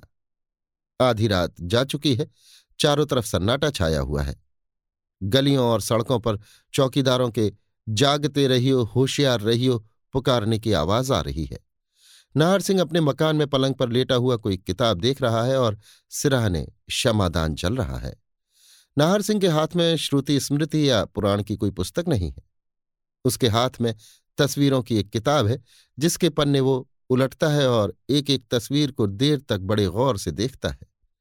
इन तस्वीरों में बड़े बड़े राजाओं और बहादुरों की मशहूर लड़ाइयों का नक्शा दिखाया गया है और पहलवानों की बहादुरी और दिलावरों की दिलावरी का खाका उतरा हुआ है, जिसे देख देख कर नाहर से की रगे जोश मारती हैं और वो चाहता है कि ऐसी लड़ाइयों में हमें भी कभी हौसला निकालने का मौका मिले। तस्वीरें देखते देखते बहुत देर हो गई और नाहर सिंह की नींद भरी आँखें भी बंद होने लगीं। आखिर उसने किताब बंद करके एक तरफ़ रख दी और थोड़ी ही देर बाद गहरी नींद में सो गया। इस मकान के किसी कोने में एक आदमी नामालूम कब का छिपा हुआ था, जो नाहर सिंह को सोता जानकर उस कमरे में चला आया और पलंग के पास खड़ा हो उसे गौर से देखने लगा। इस आदमी को हम नहीं पहचानते। क्योंकि ये मुँह पर नकाब डाले हुए है। थोड़ी देर बाद अपनी जेब से उसने एक पुड़िया निकाली और एक चुटकी बुकनी नाहर सिंह की नाक के पास ले गया। सांस के साथ धूरा दिमाग में पहुँचा और वो छींक मारकर बेहोश हो गया। उस आदमी ने अपनी कमर से एक रस्सी खोली और नाहर सिंह के हाथ पैर मजबूती से बांधकर उसे होशियार करने के बाद तलवार खींच मुँह पर से नकाब हटा सामने खड़ा हो गया। होश में आते ही नाहर सिंह ने अपने को बेकस और हाथ में नंगी तलवार लिए महाराज शिवदत्त को सामने मौजूद पाया। शिव, क्यों नाहर सिंह? एक नाजुक समय में हमारे लड़के का साथ छोड़ देना और उसे दुश्मनों के हाथ में फंसा देना, क्या तुम्हें मुनासिब था? नाहर, जब तक बहादुर इंद्रजीत सिंह ने मुझ पर फतह नहीं पाई, तब तक मैं बराबर तुम्हारे लड़के का साथ देता रहा। जब कुमार ने मुझे जीत लिया था तो अपने कौल के मुताबिक मैंने उनकी ताबेदारी कबूल कर ली। मेरे कौल को तुम भी जानते ही थे। शिव, जो कुछ तुमने किया है उसकी सजा देने के लिए इस समय मैं मौजूद हूँ। नाहर, खैर ईश्वर की जो मर्ज़ी। शिव, अब भी अगर तुम हमारा साथ देना मंजूर करो तो छोड़ सकता हूँ। नाहर, ये नहीं हो सकता। ऐसे बहादुर का साथ छोड़ तुम्हारे ऐसे बेईमानों का संग करना मुझे मंजूर नहीं। शिव डपट कर और तलवार उठाकर, क्या तुम्हें अपनी जान देना मंजूर है? नाहर खुशी से मंजूर है, मगर मालिक का संग छोड़ना कबूल नहीं। शिव, देखो फिर तुम्हें समझाता हूँ, सोचो और मेरा साथ दो। नाहर बस बहुत बकवाद करने की ज़रूरत नहीं, जो कुछ तुम कर सको कर लो, मैं ऐसी बातें नहीं सुनना चाहता। शिवदत्त ने बहुत समझाया और डराया, धमकाया मगर बहादुर नाहर सिंह की नीयत न बदली। आखिर लाचार होकर शिवदत्त ने अपने हाथ से तलवार दूर फेंक दी और नाहर सिंह की पीठ ठोक कर बोला, शाबाश बहादुर, तुम्हारे ऐसे जवां मर्द का दिल अगर ऐसा न होगा तो किसका होगा? मैं शिवदत्त नहीं हूँ, कुमार का यार देवी सिंह हूँ, तुम्हें आजमाने के लिए आया था। इतना कहकर उन्होंने नाहर सिंह की मुश्कें खोल दी और वहाँ से फ़ौरन चले गए। देवी सिंह ने हाल दोनों कुमारों से कहकर नाहर सिंह की तारीफ़ की मगर बहादुर नाहर सिंह ने अपनी ज़िंदगी भर इस आजमाने का हाल किसी से न कहा। दूसरे दिन देवी सिंह चुनार चले गए और कह गए कि रोहतासगढ़ की चढ़ाई का बंदोबस्त करके मैं बहुत जल्द आऊँगा। ये जानकर कि किशोरी को रोहतासगढ़ वाले ले गए हैं, कुंवर इंद्रजीत सिंह की बेचैनी हद से ज़्यादा बढ़ गई। दम भर के लिए भी आराम करना मुश्किल हो गया। दो ही पहर में सूरत बदल गई। किसी का बुलाना या कुछ पूछना उन्हें जहर सा मालूम पड़ने लगा। इनकी ऐसी हालत देख भैरव सिंह से ना रहा गया। निराले में बैठे उन्हें समझाने लगा, इंद्र, तुम्हारे समझाने से मेरी हालत किसी तरह बदल नहीं सकती और किशोरी की जान का खतरा जो मुझे लगा हुआ है किसी तरह कम नहीं हो सकता। भैरव, किशोरी को अगर शिवदत्त गढ़ वाले ले जाते तो बेशक उसकी जान का खतरा था, क्योंकि शिवदत्त रंज के मारे बिना उसकी जान लिए न रहता। मगर अब तो वो रोहतासगढ़ के राजा के कब्जे में है और वो अपने लड़के से उसकी शादी किया चाहता है। ऐसी हालत में किशोरी की जान का दुश्मन वो क्यों कर हो सकेगा? इंद्र, मगर ज़बरदस्ती किशोरी की शादी कर दी गई, तब क्या होगा? भैरव हाँ अगर ऐसा हो तो ज़रूर रंज होगा। खैर, आप चिंता न करिए। ईश्वर चाहेगा तो पाँच ही सात दिन में कुल बखेड़ा तय कर देता हूँ। इंद्र, क्या किशोरी को वहाँ से ले आओगे? भैरव, रोहतासगढ़ के किले में घुसकर किशोरी को निकाल लाना तो दो तीन दिन का काम नहीं। इसके अतिरिक्त क्या रोहतासगढ़ का किला अयारों से खाली होगा? इंद्र, फिर तुम पाँच सात दिन में क्या करोगे? भैरव, कोई ऐसा काम ज़रूर करूँगा जिससे किशोरी की शादी रुक जाए। इंद्र, वो क्या? भैरव, जिस तरह बनेगा वहाँ के राजकुमार कल्याण सिंह को पकड़ लाऊँगा। जब हम लोगों का फैसला हो जाएगा तब छोड़ दूँगा। इंद्र हाँ अगर ऐसा करो तो क्या बात है? भैरव आप चिंता न कीजिए, मैं अभी यहाँ से रवाना होता हूँ। आप किसी से मेरे जाने का हाल न कहिएगा। इंद्र, क्या अकेले जाओगे? भैरव जी हाँ। इंद्र, वाह, कहीं फंस जाओ तो मैं तुम्हारी राह ही देखता रह जाऊँ, कोई खबर देने वाला भी नहीं। भैरव ऐसी उम्मीद न रखिए। कुंवर इंद्रजीत सिंह से वादा करके भैरव सिंह रोहतासगढ़ की तरफ़ रवाना हुए। मगर भैरव सिंह का अकेले रोहतासगढ़ जाना इंद्रजीत सिंह को न भाया। उस समय तो भैरव सिंह की जिद से चुप हो रहे, मगर उसके बाद कुमार ने सब हाल पंडित बद्रीनाथ से कहकर दोस्त की मदद के लिए जाने का हुक्म दिया। हुक्म पाते ही पंडित बद्रीनाथ भी रोहतासगढ़ रवाना हुए और रास्ते में ही भैरव सिंह से जा मिले। दो रोज चलकर ये दोनों आदमी रोहतासगढ़ पहुँचे। राजा शिवप्रसाद सितारे हिंद ने अपनी किताब जान जहानुमा में लिखा है, आरे से करीब पचहत्तर मील के दक्षिण पश्चिम को झुकता हुआ हज़ार फीट ऊँचे पहाड़ के ऊपर का एक बड़ा ही मज़बूत किला रोहतासगढ़, जिसका असल नाम रोहताश है, दस मील मुरब्बा की बसअत में सोन नदी के बाएँ किनारे पर उजाड़ पड़ा हुआ है। उसमें जाने के वास्ते सिर्फ़ एक ही रास्ता, दो कोस की चौड़ाई का तंग सा बना है बाकी सब तरफ़ वो पहाड़, जंगल और नदियों से ऐसा घिरा हुआ है कि किसी तौर से वहाँ आदमी का गुजर नहीं हो सकता। उस किले के अंदर दो मंदिर अगले जमाने के अभी मौजूद हैं। बाकी सब इमारतें, महल, बाग, तालाब वगैरह है, जिनका अब सिर्फ़ निशान भर रह गया है। मुसलमान बादशाहों के बनाए हुए हैं।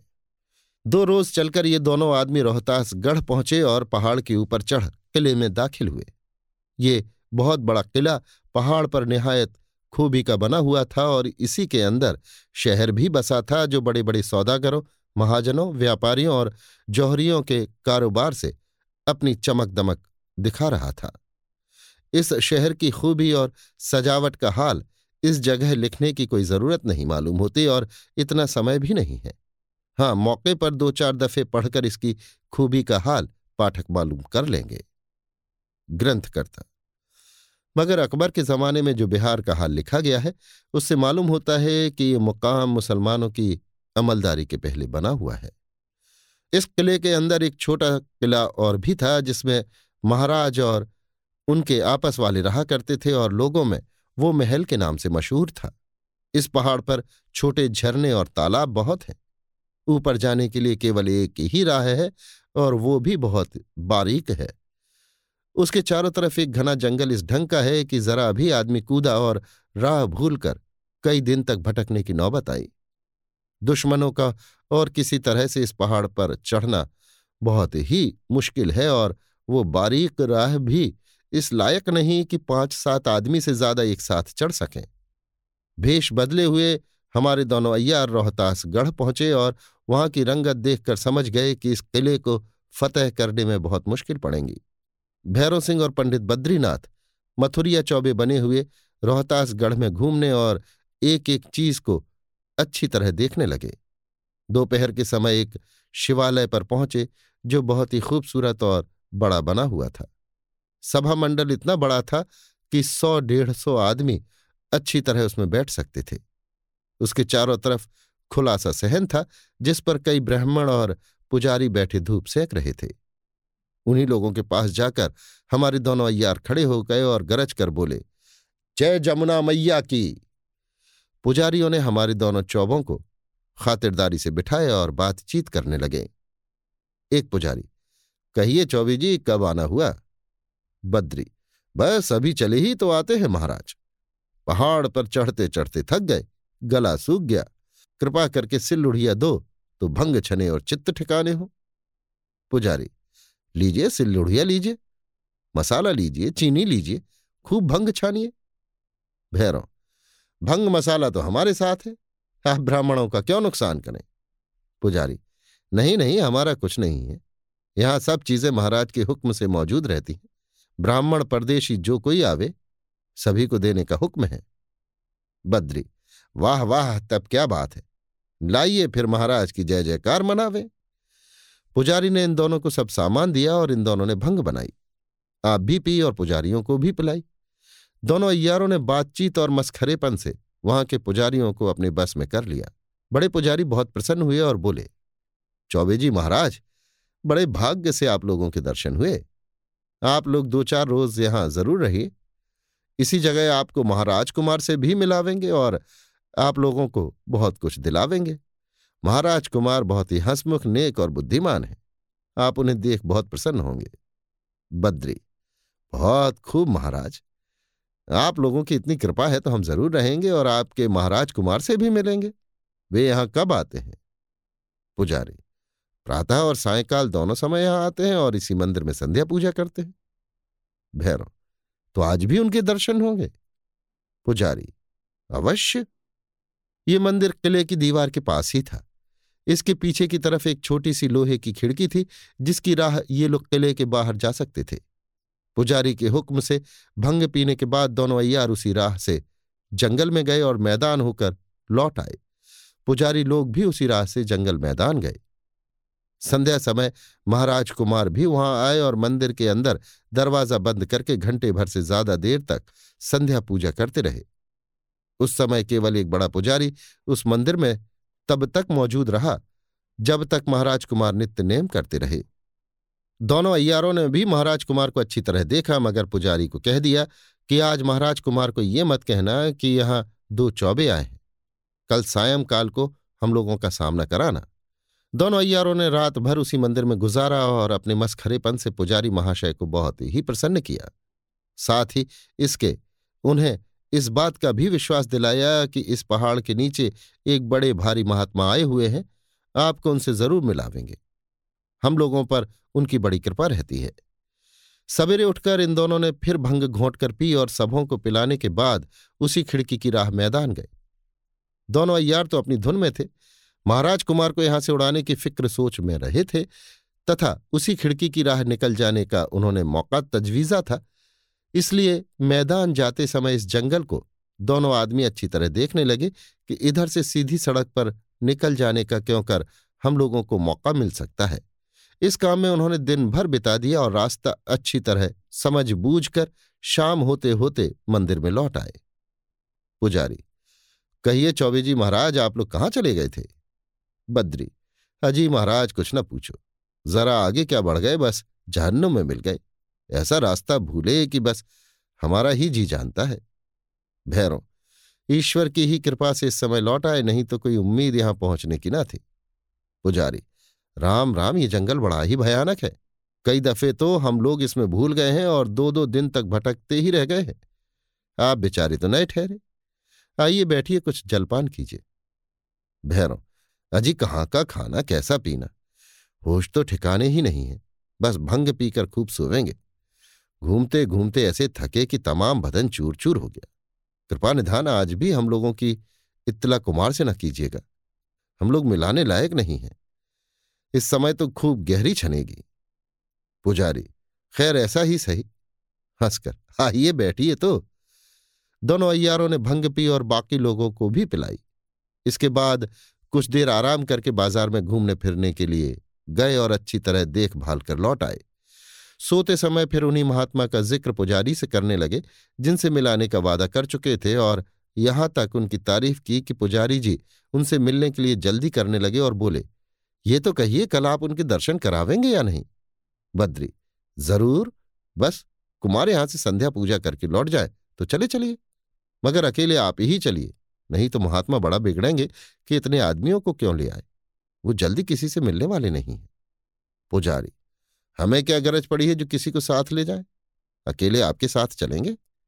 भैरों बस तभी तो ठीक होगा। दूसरे दिन जब महाराज कुमार संध्या पूजा करके लौट गए तो बद्रीनाथ और भैरव सिंह पुजारी को साथ ले वहाँ से रवाना हुए और पहाड़ के नीचे उतरने के बाद बोले, बस, अब यहीं बूटी छान लें, तब आगे चलें। इसीलिए लुटिया लेता आया हूँ। पुजारी, क्या हर्ज है बूटी छान लीजिए? बद्री, आपके हिस्से की भी बनाऊ ना? पुजारी, इस दोपहर के समय क्या बूटी पिलाइएगा? हमें तो इतनी आदत ना थी। आप ही लोगों के सबब दो दिन से खूब पीने में आती है। बद्री, क्या हर्ज है? थोड़ा सा पी लीजिए। पुजारी, जैसी आपकी मर्ज़ी। हमारे बहादुर अय्यारों ने एक पत्थर की चट्टान पर भंग घोंट कर पी और नज़र बचा। थोड़ी सी बेहोशी की दवा मिला, पुजारी को भी पिलाई। थोड़ी ही देर में पुजारी जी महाराज तो ची बोल गए और गहरी बेहोशी में मस्त हो गए। दोनों अय्यार उन्हें उठाकर ले गए और एक झाड़ी में छिपा आए। बद्री, अब क्या करना चाहिए? भैरव, आप यहाँ रहिए, मैं उसी तरकीब से कुमार को उठा लाता हूँ। बद्री, अच्छी बात है, मैं अपने हाथ से इस पुजारी की सूरत तुम्हें बनाता हूँ। भैरव, बनाइए। पुजारी की सूरत बना, बद्रीनाथ को उसी जगह छोड़ भैरव सिंह लौटे। संध्या होने के पहले ही मंदिर में पहुँचे। लोगों ने पूछा, कहिए पुजारी जी, महात्मा से मुलाकात हुई या नहीं? और अकेले क्यों लौटे? चौबी जी कहाँ रह गए? नकली पुजारी ने कहा, महात्मा से मुलाकात हुई। वाह, क्या बात है। महात्मा क्या? वे तो पूरे सिद्ध हैं। दोनों चौबों को बहुत मानते हैं। उन्हें तो ना आने दिया, मगर मैं चला आया। अब चौबी जी कल आवेंगे। समय पर महाराज कुमार भी आ पहुँचे और संध्या करने के लिए मंदिर के अंदर घुसे। मामूली तौर पर पुजारी के बदले में नकली पुजारी, अर्थात भैरव सिंह मंदिर के अंदर रहे और कुमार के अंदर आने पर भीतर से किवाड़ बंद कर लिया। संध्या करने के समय महाराज कुमार के साथ मंदिर के अंदर घुसकर पुजारी क्या क्या करते थे, ये दोनों अय्यारों ने उनसे बातों बातों में पहले ही दरियाफ्त कर लिया था। पुजारी जी मंदिर के अंदर बैठे कुछ विशेष काम नहीं करते थे। केवल पूजा का सामान कुमार के आगे जमा कर देते और एक किनारे बैठे रहते थे। चलती समय प्रसादी में माला कुमार को देते थे और वे उसे सूंघ आँखों से लगा, उसी जगह रख चले जाते थे। आज इन सब कामों को हमारे अय्यार पुजारी जी ने ही पूरा किया। इस मंदिर में चारों तरफ़ चार दरवाजे थे। आगे की तरफ़ तो कई आदमी और पहरे वाले बैठे रहते थे। बाई तरफ़ के दरवाजे पर होम करने का कुंड बना हुआ था। दाहिने दरवाजे पर फूलों के कई गमले रखे हुए थे और पिछला दरवाज़ा बिल्कुल सन्नाटा पड़ता था। मंदिर के अंदर दरवाज़ा बंद करके कुमार संध्या करने लगे। प्राणायाम के समय मौका जानकर नकली पुजारी ने आशीर्वाद में देने वाली फूलों की माला में बेहोशी का धूरा मिलाया। जब कुमार चलने लगे, पुजारी ने माला गले में डाली। कुमार ने उसे गले से निकाल सूंघा और माथे से लगाकर उसी जगह रख दिया। माला सूंघने के साथ ही कुमार का सिर घूमा और वे बेहोश होकर ज़मीन पर गिर पड़े। भैरव सिंह ने झटपट उनकी गठरी बांधी और पिछले दरवाजे की राह बाहर निकल आए।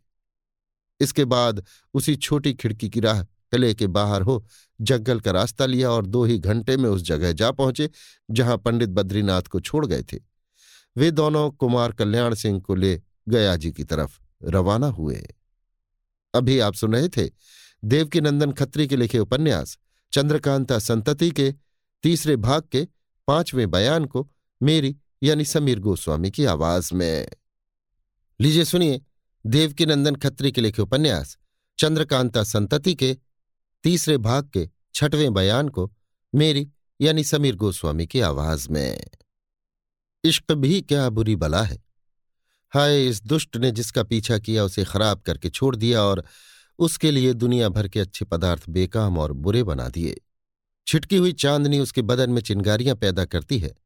शाम की ठंडी हवा उसे लूसी लगती है। खुशनुमा फूलों को देखने से उसके कलेजे में कांटे चुभते हैं। बाग की रविशों पर टहलने से पैरों में छाले पड़ते हैं। नरम बिछावन पर पड़े रहने से हड्डियाँ टूटती हैं और वो करवटें बदलकर किसी भी तरह आराम नहीं ले सकता। खाना पीना हराम हो जाता है। मिश्री की डली जहर मालूम होती है। गम खाते खाते पेट भर जाता है। प्यास बुझाने के लिए आँसू की बूंदें बहुत हो जाती हैं।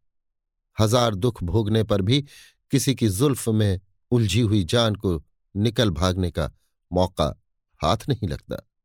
दोस्तों की नसीहतें जिगर के टुकड़े टुकड़े करती हैं। जुदाई की आग में कलेजा भुजा जाता है। बदन का खून पानी हो जाता है। और इसी से उसकी भूख प्यास दोनों ही जाती रहती है। उसकी सूरत उसकी आँखों में छुपी रहती है। दरो दीवार में वही दिखाई देता है। स्वप्न में भी इठलाता हुआ वही नज़र आता है। उसकी सुनी हुई बातें रात दिन कान में गूंजा करती हैं। हँसी के समय दिखाई दिए हुए मोतियों से दांत गले का हार बन बैठते हैं। भुलाए नहीं भूलते। जादू भरी चितवनों की याद दिल को उचाट कर देती है। गले में हाथ डालकर ली हुई अंगड़ाई बदन को दबाए देती है। उसकी याद में एक तरफ़ झुके हुए कभी सीधे भी नहीं होने पाते। वे दिन रात आँखें बंद कर हुस्न के बाग में टहला करते हैं। ठंडी साँसें आंधी का काम देती हैं। सूखे पत्ते उड़ाया करते हैं और धीरे धीरे आप भी ऐसे सूख जाते हैं कि सांस के साथ उड़ जाने की हिम्मत बांधते हैं। मोहब्बत का गुरु चाबुक लिए हरदम पीछे मौजूद रहता है।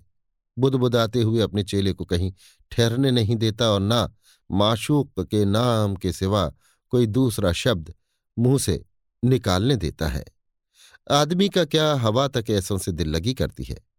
किवाड़ खटखटा, माशूक के आने की याद दिला दिला चुटकियाँ लेती है और कभी कान में झुककर कहती है कि मैं उस गली से आई हूँ जिसमें तेरा प्यारा रहता है। बाग में टहलने के समय हवा के चपेटों में पड़ी हुई पेड़ों की टहनियाँ हिल हिल कर अपने पास बुलाती हैं और जब वो पास जाता है, हँसी के दो फूल गिराकर चुप हो जाती हैं, जिससे उसका दिल और भी बेचैन हो जाता है और वो दोनों हाथों से कलेजा थाम कर बैठ जाता है। उसके प्यारे रिश्तेदार ये हालत देख अफसोस करते हैं और उसकी नर्म अंगुलियों को हाथ में लेकर पूछते हैं कि क्या अपनी जुल्फें संवारने के लिए नाखून बढ़ा रखे हैं? बेचैनी इतनी बढ़ जाती है कि आधे घंटे तक के लिए भी ध्यान एक तरफ़ नहीं जमता और न एक जगह थोड़ी देर तक आराम के साथ बैठने की मोहलत मिलती है। आँखों में छिपी रहने वाली नींद भी न मालूम कहाँ चली जाती है और अपनी जगह टकटकी को जो दम दम में तरह तरह की तस्वीरें बनाने और बिगाड़ने वाली है, छोड़ जाती है। यही हमारे कुंवर इंद्रजीत सिंह और उनकी प्यारी किशोरी की हालत है। इस समय दोनों एक दूसरे से दूर पड़े हैं। मगर मोहब्बत का भूत रंग बिरंगी सूरत बना दोनों की आँखों में नाचा करता है और बढ़ती हुई उदासी और बेचैनी को किसी तरह कम नहीं होने देता। रोहतास गढ़ महल में रहने वाली जितनी औरतें हैं, सभी के किशोरी की खातिरदारी का ध्यान रखने पर भी किशोरी की उदासी किसी तरह कम नहीं होती। यद्यपि उसे यहाँ किसी तरह की तकलीफ़ नहीं है, मगर कलेजे के टुकड़े टुकड़े करने वाली बात एक शायद के लिए भी उसके दिल से नहीं भूलती थी, जो उसने यहाँ आने के साथ ही पीठ पर हाथ फेरते हुए महाराज के मुँह से सुनी थी। अर्थात, ये तो मेरी पतोहू होने लायक है। यो तो ऊँचे दर्जे की औरतों के जिद करने से लाचार होकर जनाने नजरबाग में किशोरी को टहलना ही पड़ता था। मगर वहाँ की कोई चीज़ उस बेचारी के जी को ढांढस नहीं दे सकती थी। खिले हुए गुलाब के फूल पर नज़र पड़ते ही वो मुरझा जाती। नरगिस की तरफ़ देखते ही उसकी शर्मीली आँखें पलकों की चिलमन में छिप जाती।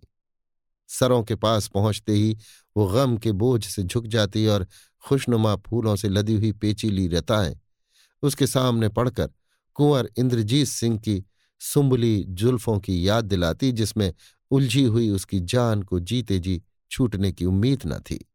रविशों को वो यार की जुदाई का मैदान समझती। छोटे छोटे रंगीन फूलों से भरे हुए पेड़ों की क्यारियों को वो घना जंगल जानती और गूंजते हुए भौरों की आवाज़ उसकी कानों में झिल्ली की झनकार मालूम होती। जो जंगल में बिना मौसम पर ध्यान दिए बारहों महीने बोला और इत्तेफाक से आ पड़े हुए नाजुक बदनों के कलेजों को दहलाया करती है। नर्म हवा के झोंकों से हिलती हुई रंग बिरंगी खूबसूरत पत्तियों को देखते ही वो काँप जाती।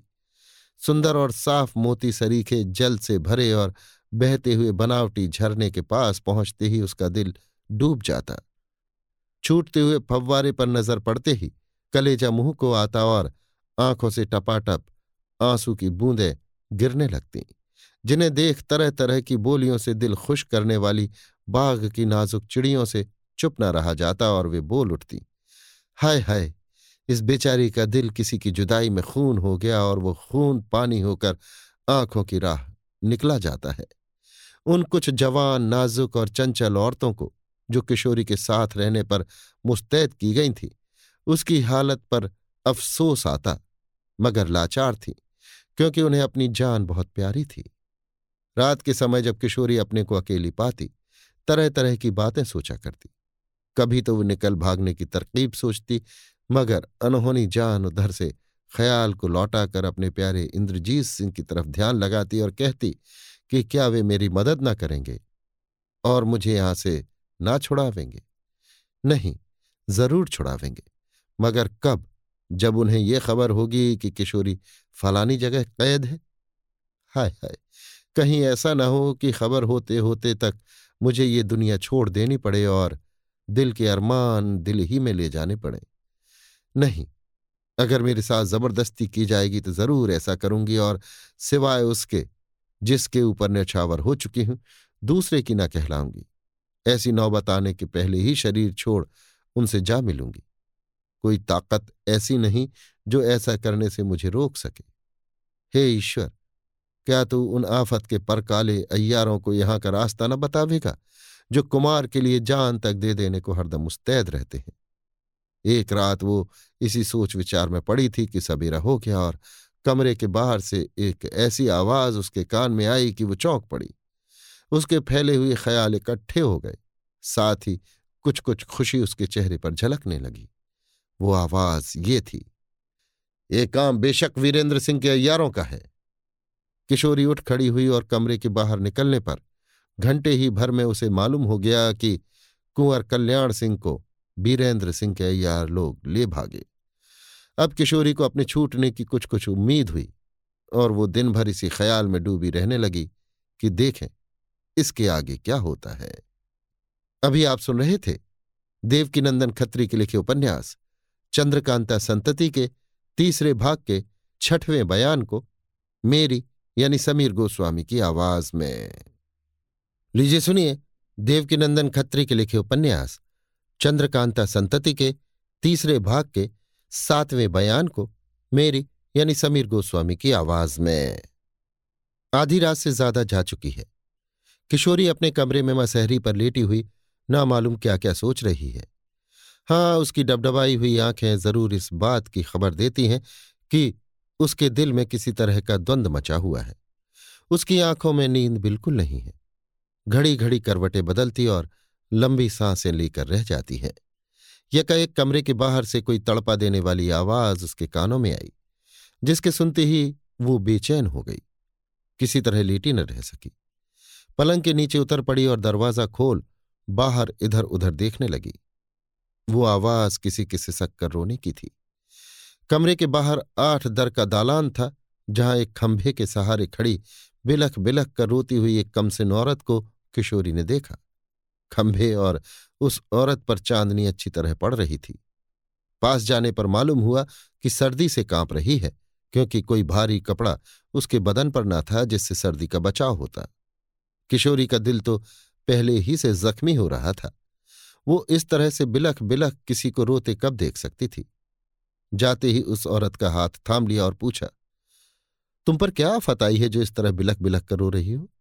औरत, है, मेरे ऊपर वो आफत आई है जो किसी तरह टल नहीं सकती। किशोरी उसे अपने कमरे में ले आई और अपने पास फर्श पर बैठाकर बातचीत करने लगी। इस औरत की उम्र अठारह वर्ष से ज़्यादा न होगी। ये हर तरह से खूबसूरत और नाजुक थी।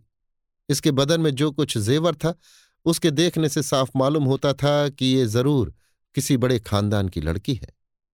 किशोरी, मैं उम्मीद करती हूँ कि अपने दिल का हाल साफ़ साफ़ मुझसे कहोगी और मुझे बहन समझकर कुछ न छिपाओगी। औरत, बहन, मैं ज़रूर अपना हाल तुमसे कहूँगी, क्योंकि तुम भी उसी बला में फंसी हो जिसमें मैं। किशोरी, चौंक कर, क्या मेरी ही तरह से तुम पर भी जुल्म किया गया है? औरत, बेशक। किशोरी, लंबी सांस लेकर।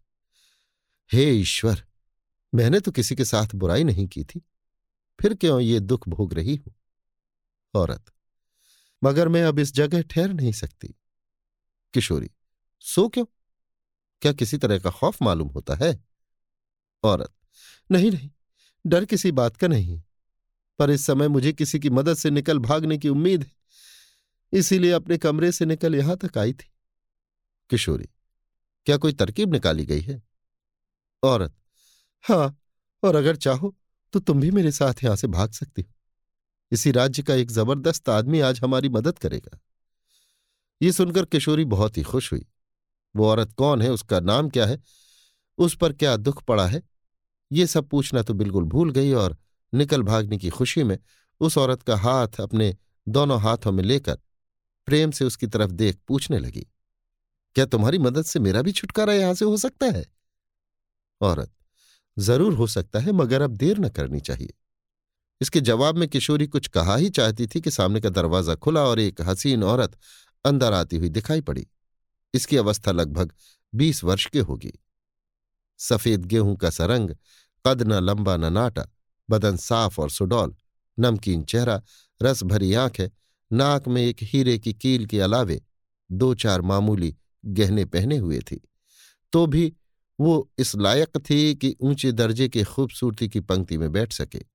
इसे देखते ही वो औरत जो किशोरी के पास बैठी थी, चौंकी और उसकी तरफ़ देखकर बोली, लाली, इस समय तुम्हारा यहाँ आना मुझे ताज्जुब में डालता है? लाली, लेकिन यह सुनकर तुम्हें और भी ताज्जुब होगा कि मैं तुम्हारे पंजे से बेचारी किशोरी की जान बचाने के लिए आई हूँ। ये सुनते ही उस औरत का रंग ढंग बिल्कुल बदल गया। उसके चेहरे पर जो अभी तक उदासी छाई हुई थी बिल्कुल जाती रही और तमतमाहट मौजूद हुई। उसकी आँखें भी जो डबडबाती हुई थी, खुश्क हो गईं और उनमें गुस्से की सुर्खी दिखाई देने लगी। वो इस निगाह से लाली को देखने लगी जैसे उस पर किसी तरह की हुकूमत रखती हो। लाली को किशोरी भी पहचानती थी, क्योंकि ये उन हसीनों में से थी जो किशोरी का दिल बहलाने और उसकी हिफाजत करने के लिए तैनात की गई थी। हुकूमत भरी निगाहों से कई शायद तक लाली की तरफ़ देखने के बाद वो औरत बोली, लाली, क्या तू आज पागल हो गई है जो मेरे सामने इस तरह से बेअदब होकर बोलती है? लाली, तू कौन है जो तेरे साथ अदब का बर्ताव करूँ? औरत खड़ी होकर, तू नहीं जानती कि मैं कौन हूँ? लाली, कुंदन, मैं तुझे खूब जानती हूँ, मगर तू ये नहीं जानती कि तेरी नकेल मेरे हाथ में है, जिससे तू मेरा कुछ नहीं कर सकती और ना अपनी बेईमानी का जाल ही बेचारी किशोरी पर फैला सकती है। इतना सुनते ही वो औरत, जिसका नाम कुंदन था, लाल हो गई और अपने जोश को किसी तरह संभाल न सकी। छुरा जो कमर में छिपाए हुए थी, हाथ में ले लिया और मारने के लिए लाली की तरफ़ झपटी। मगर लाली ने झट अपने बगल से एक नारंगी निकालकर उसे दिखाई और पूछा, क्या तू भूल गई कि इसमें कै फांके हैं? नारंगी देखने के साथ ही लाली के मुँह से निकले हुए शब्दों को सुनते ही उसका जोश जाता रहा और घबराहट से उसका रंग बिल्कुल उड़ गया और वो एक चीख मारकर ज़मीन पर गिर पड़ी। अभी आप सुन रहे थे देवकी नंदन खत्री के लिखे उपन्यास, चंद्रकांता संतति के तीसरे भाग के सातवें बयान को मेरी यानी समीर गोस्वामी की आवाज़ में। लीजिए सुनिए देवकी नंदन खत्री के लिखे उपन्यास, चंद्रकांता संतति के तीसरे भाग के आठवें बयान को मेरी यानी समीर गोस्वामी की आवाज़ में। रोहतासगढ़ किले के सामने पहाड़ी से कुछ दूर हटकर बीरेंद्र सिंह का लश्कर पड़ा हुआ है। चारों तरफ़ फौजी आदमी अपने अपने काम में लगे हुए दिखाई देते हैं। कुछ फौज आ चुकी है और बराबर चली ही आती है। बीच में राजा बीरेंद्र सिंह का कारचोबी खेमा शान शौकत के साथ खड़ा है। उसके दोनों बगल कुंवर इंद्रजीत सिंह और आनंद सिंह का खेमा है। सामने और पीछे की तरफ़ दुपट्टी बड़े बड़े सरदारों और बहादुरों का डेरा पड़ा है। बाज़ार लगने की तैयारियाँ हो रही हैं। लड़ाई का सामान इतना इकट्ठा हो रहा है कि देखने से दुश्मनों का कलेजा दहल जाए।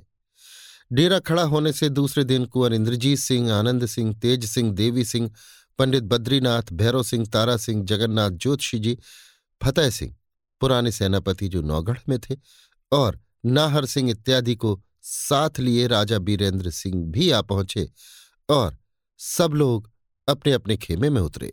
पन्नालाल गयाजी में और रामनारायण तथा चुन्नीलाल चुनारगढ़ में रखे गए। इस लड़ाई के लिए सेनापति की पदवी नाहर सिंह को दी गई। तीसरे दिन और भी फौज आ जाने पर पाँच झंडे पचास हज़ार फौज का निशान खड़ा किया गया। बहादुरों के चेहरे पर खुशी मालूम होती थी। सब इसी फ़िक्र में थे कि जहाँ तक हो लड़ाई जल्दी छिड़ जाए और बेशक एक ही दो दिन में लड़ाई छिड़ जाने की उम्मीद थी। मगर वीरेंद्र सिंह के लश्कर पर एकाएक ऐसी आफत आ पड़ी कि कुछ दिनों तक लड़ाई रुकी रही। इस आफत के आने का किसी को स्वप्न में भी गुमान न था, जिसका हाल हम आगे चलकर लिखेंगे। राजा दिग्विजय सिंह का पत्र लेकर उनका एक अयार बीरेंद्र सिंह के पास आया। बीरेंद्र सिंह ने पत्र लेकर मुंशी को पढ़ने के लिए दिया। उसमें जो कुछ लिखा था उसका संक्षेप ये है, हमारे आपके बीच कभी की दुश्मनी नहीं तो भी न मालूम आपस में लड़ने या बिगाड़ पैदा करने का इरादा आपने क्यों किया? खैर, इसका सबब जो कुछ हो, हम नहीं कह सकते, मगर इतना याद रखना चाहिए कि पचास वर्ष लड़कर भी ये किला आप हमसे नहीं ले सकते। अगर हम चुपचाप बैठे रहें तो भी आप हमारा कुछ नहीं कर सकते। फिर भी हम आपसे लड़ेंगे और मैदान में निकलकर बहादुरी दिखाएँगे। अगर आपको अपनी बहादुरी या जवामर्दी का घमंड है तो फौज की जान क्यों लेते हैं? एक पर एक लड़के फैसला कर लीजिए। बहादुरों की कार्रवाई देखने के बाद हमसे और आपसे द्वंद्व युद्ध हो जाए। आप हम पर फतह पाइए तो ये राज्य आपका हो जाए, नहीं तो आप हमारे मातहत समझे जाएँ। अफसोस, इस समय हमारा लड़का मौजूद नहीं है। अगर होता तो आपके दोनों लड़कों से वो अकेला ही भिड़ जाता।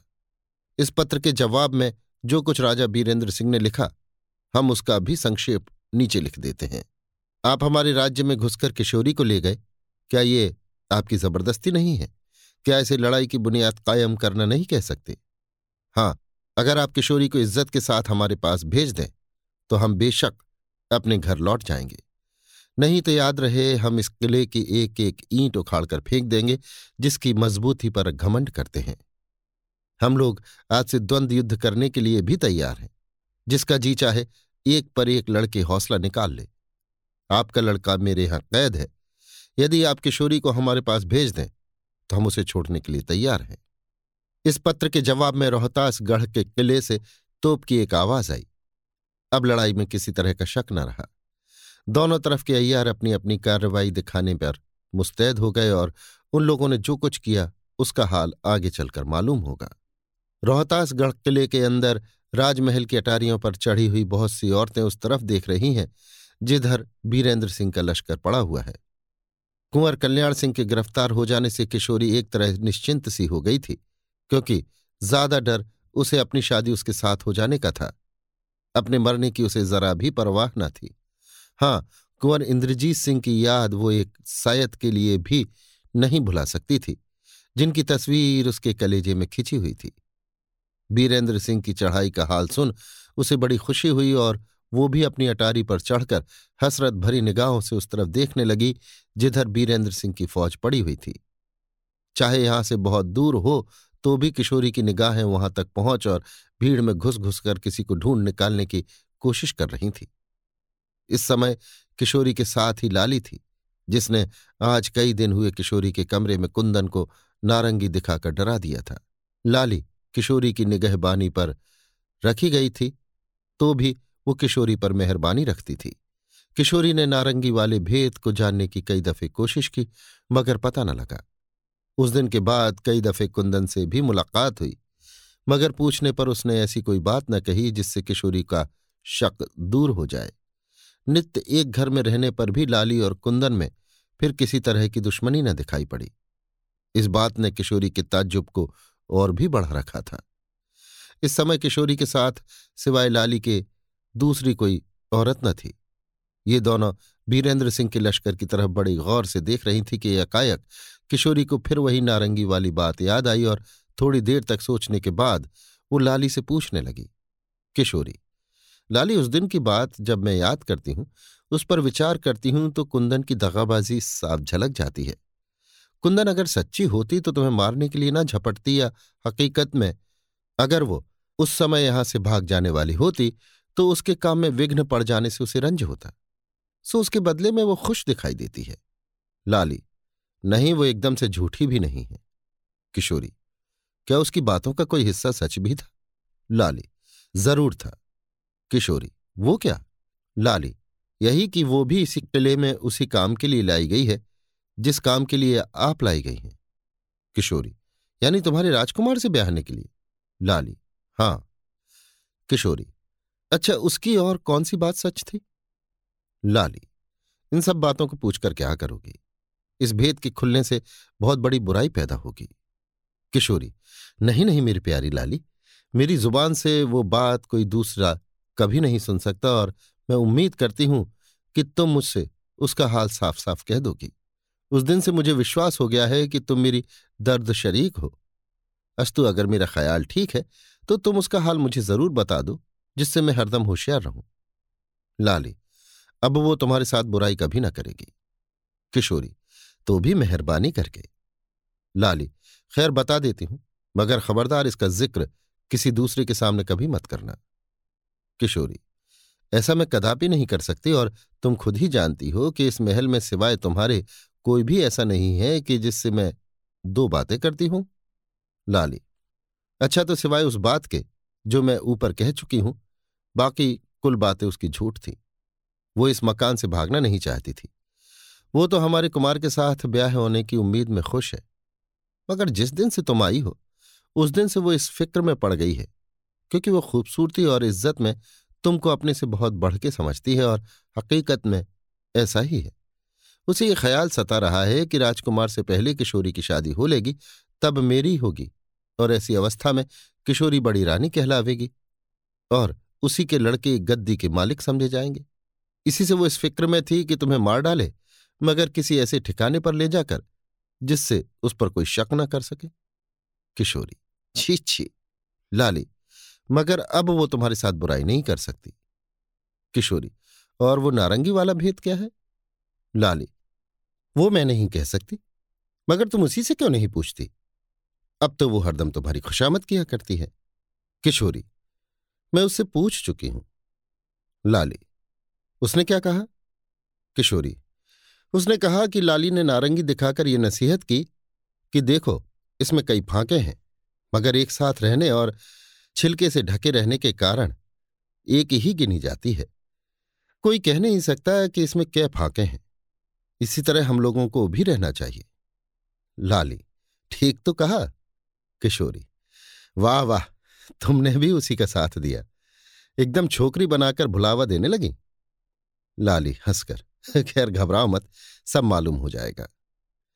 इतने में सीढ़ियों पर किसी के चढ़ने की आहट मालूम हुई और दोनों उस तरफ़ देखने लगीं।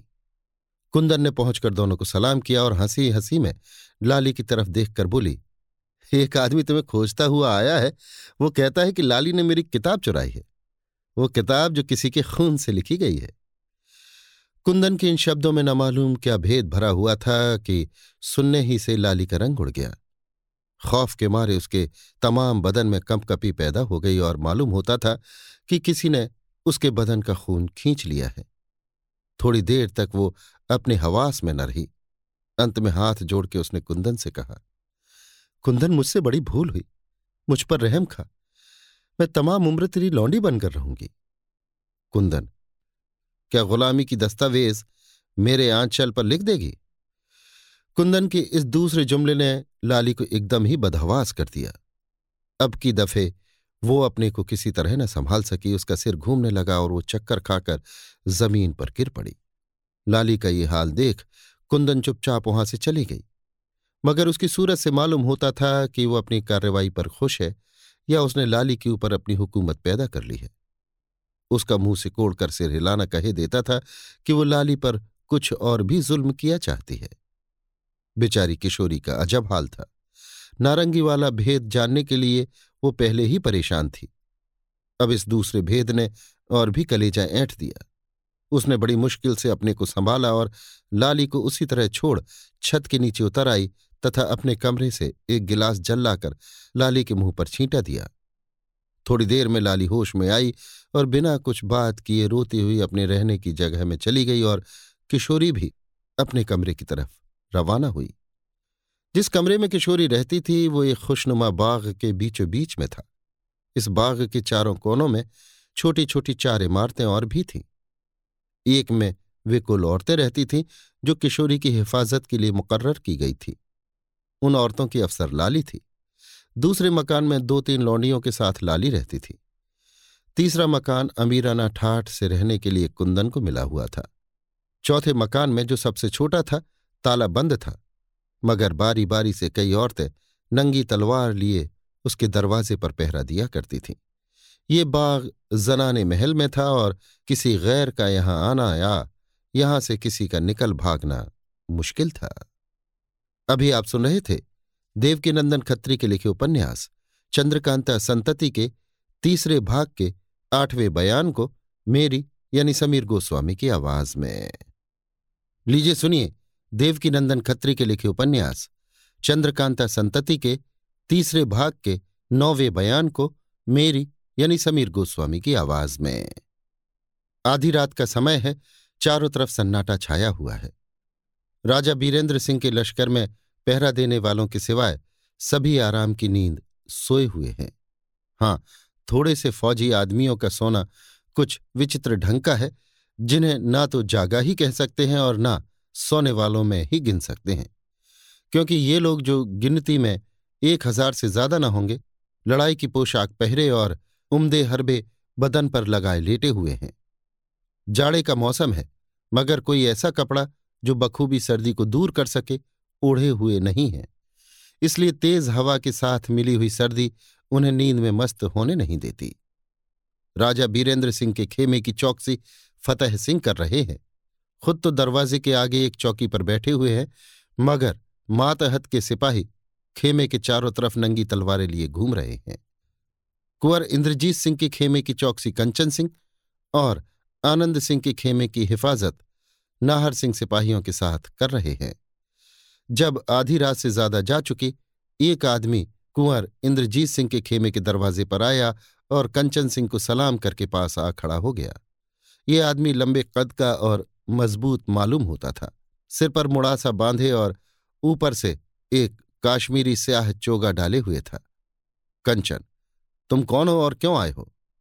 आदमी, मैं रोहतास गढ़ किले का रहने वाला हूँ और किशोरी जी का संदेशा लेकर आया हूँ। कंचन, क्या संदेशा है? आदमी, हुक्म है कि कुमार के सिवाय और किसी से न कहूँ। कंचन, कुमार तो इस समय सोए हुए हैं। आदमी, अगर मेरा आना ज़रूरी समझते हो तो मुझे खेमे के अंदर ले चलिए या कुमार को उठाकर खबर कर दीजिए। कंचन, कुछ सोचकर बेशक ऐसी हालत में कुमार को जगाना ही पड़ेगा।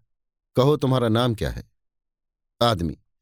मैं अपना नाम नहीं बता सकता, मगर कुमार मुझे अच्छी तरह जानते हैं। आप अपने साथ मुझे खेमे के अंदर ले चलिए। आँख खुलते ही मुझे पहचान लेंगे। आपको कुछ कहने की ज़रूरत न पड़ेगी। कंचन सिंह उस आदमी को लेकर खेमे के अंदर घुसा। आगे आगे कंचन सिंह और पीछे पीछे वो आदमी। जब दोनों खेमे के मध्य में पहुँचे तो उस आदमी ने अपने कपड़े के अंदर से एक भुजाली निकालकर धोखे में पड़े हुए बेचारे कंचन सिंह की गर्दन पर पीछे से इस ज़ोर से मारी कि खट से सिर कटकर दूर जा गिरा। बेचारे के मुँह से कोई आवाज़ तक न निकल पाई। इसके बाद वो भुजाली पौछ अपनी कमर में रखी और नींद में मस्त सोए हुए कुंवर इंद्रजीत सिंह के पास आकर खड़ा हो गया। कमर से एक शीशी निकाली और बहुत संभल कर कुमार की नाक से लगाई। इस शीशी में तेज बेहोशी की दवा थी। कुमार के बेहोश हो जाने के बाद उसने अपनी कमर से एक लोई खोली और उसमें उनकी गठरी बाँध दरवाजे पर पर्दे के पास आकर देखने लगा कि आगे की तरफ़ सन्नाटा है या नहीं। इस समय पहरे वाले गश्त लगाते हुए खेमे के पीछे की तरफ़ निकल गए। आगे सन्नाटा पाकर उसने कुमार की गठरी उठाई और खेमे के बाहर हो अपने को बचाता हुआ लश्कर से निकल गया। लश्कर से कुछ दूर पर एक रथ खड़ा था, जिसमें दो मज़बूत मुश्की रंग के घोड़े जुते हुए थे। कोचवान तैयार बैठा था। गठरी खोलकर कुमार को उसी पर लेटा दिया और खुद भी सवार हो रथ हाँकने का हुक्म दिया। रथ थोड़ी ही दूर गया था कि सारथी को मालूम हो गया कि पीछे कोई सवार आ रहा है। उसने घबराकर अंदर बैठे हुए आदमी से कहा कि कोई सवार बराबर रथ के साथ चला आ रहा है। रथ और तेज किया गया, मगर सवार ने पीछा न छोड़ा। सुबह होते होते रथ बहुत दूर निकल गया और ऐसी जगह पहुँचा जहाँ सड़क के दोनों तरफ़ घना जंगल था। तब वो सवार घोड़ा बढ़ाकर रथ के बराबर आया और बोला, बस, अब रथ रोक लो। सारथी, तुम कौन हो जो तुम्हारे कहने से रथ रोका जाए? सवार। हम तुम्हारे बाप हैं। बस खबरदार, अब रथ आगे न बढ़ने पावे। इस सवार के हाथ में एक बर्छी थी। जब सारथी ने उसकी बात न सुनी तो लाचार हो उसने बर्छी मारी। चोट खाकर सारथी ज़मीन पर गिर पड़ा। रथ के घोड़े भड़क कर और तेज़ी के साथ भागे और पहिया सारथी के ऊपर से होकर निकल गया। सवार ने घोड़े को बर्छी मारी। एक घोड़ा जख्मी होकर गिर पड़ा, दूसरा घोड़ा भी रुक गया। वो आदमी जो रथ के अंदर बैठा था, कूदकर, तलवार खींचकर सवार के सामने आ खड़ा हुआ। बात की बात में सवार ने उसे भी बेजान कर दिया और घोड़े के नीचे उतर पड़ा। ये सवार नकाब पोश था। बर्छी गाड़कर सवार ने घोड़े को उसके साथ बाँध दिया और बड़ी होशियारी से कुंवर इंद्रजीत सिंह को रथ के नीचे उतारा। सड़क के दोनों तरफ़ घना जंगल था। कुमार को उठाकर जंगल में ले गया और एक सलाई के पेड़ के नीचे रख लौट आया और अपने घोड़े पर सवार हो, फिर उसी जगह पहुँचने के बाद कुमार के पास बैठ उनको होश में लाने की फ़िक्र करने लगा। सुबह की ठंडी हवा लगने पर कुमार होश में आए और घबरा कर उठ बैठे। सवार तलवार खींच सामने खड़ा हो गया। कुमार भी संभलकर खड़े हो गए और बोले, क्या तुम हमें यहाँ लाए हो? सवार। नहीं, कोई दूसरा ही आपको लिए जाता था। मैंने छुड़ाया है। कुमार चारों तरफ़ देखकर, जब तुमने मुझे दुश्मन के हाथ से छुड़ाया है तो स्वयं तलवार लेकर सामने क्यों खड़े हो गए? सवार। आपकी बहादुरी और दिलावरी की बहुत कुछ तारीफ़ सुनी है। लड़ने का हौसला रखता हूँ। कुमार मेरे पास कोई हरबा न होने पर भी लड़ने को तैयार हूँ। वार करो। सवार। जो आदमी रथ पर सवार करके आपको लिए जाता था, उसकी ढाल तलवार में ले आया हूँ। हाथ का इशारा करके। वो देखिए, आपके बगल में मौजूद है। उठा लीजिए और मुकाबला कीजिए। मैं खाली हाथ आपसे लड़ना नहीं चाहता। कुंवर इंद्रजीत सिंह ढाल तलवार उठा पैतरे के साथ उस नकाब पोश सवार के मुकाबले में खड़े हो गए। थोड़ी देर तक लड़ाई होती रही। कुमार को मालूम हो गया कि ये दुश्मनी के तौर पर नहीं लड़ता। ललकार के बोले, तुम लड़ते हो या खिलवाड़ करते हो? सवार कोई दुश्मनी तो आपसे है नहीं। कुमार, फिर लड़ने को तैयार क्यों हुए? सवार इसलिए कि आपके बदन में जरा फुर्ती आए। बहुत देर तक बेहोश पड़े रहने से रगों में सुस्ती आ गई होगी। अगर आपसे दुश्मनी रहती तो आपको दुश्मन के हाथ से ही क्यों बचाते? कुमार तो क्या तुम हमारे दोस्त हो? सवार।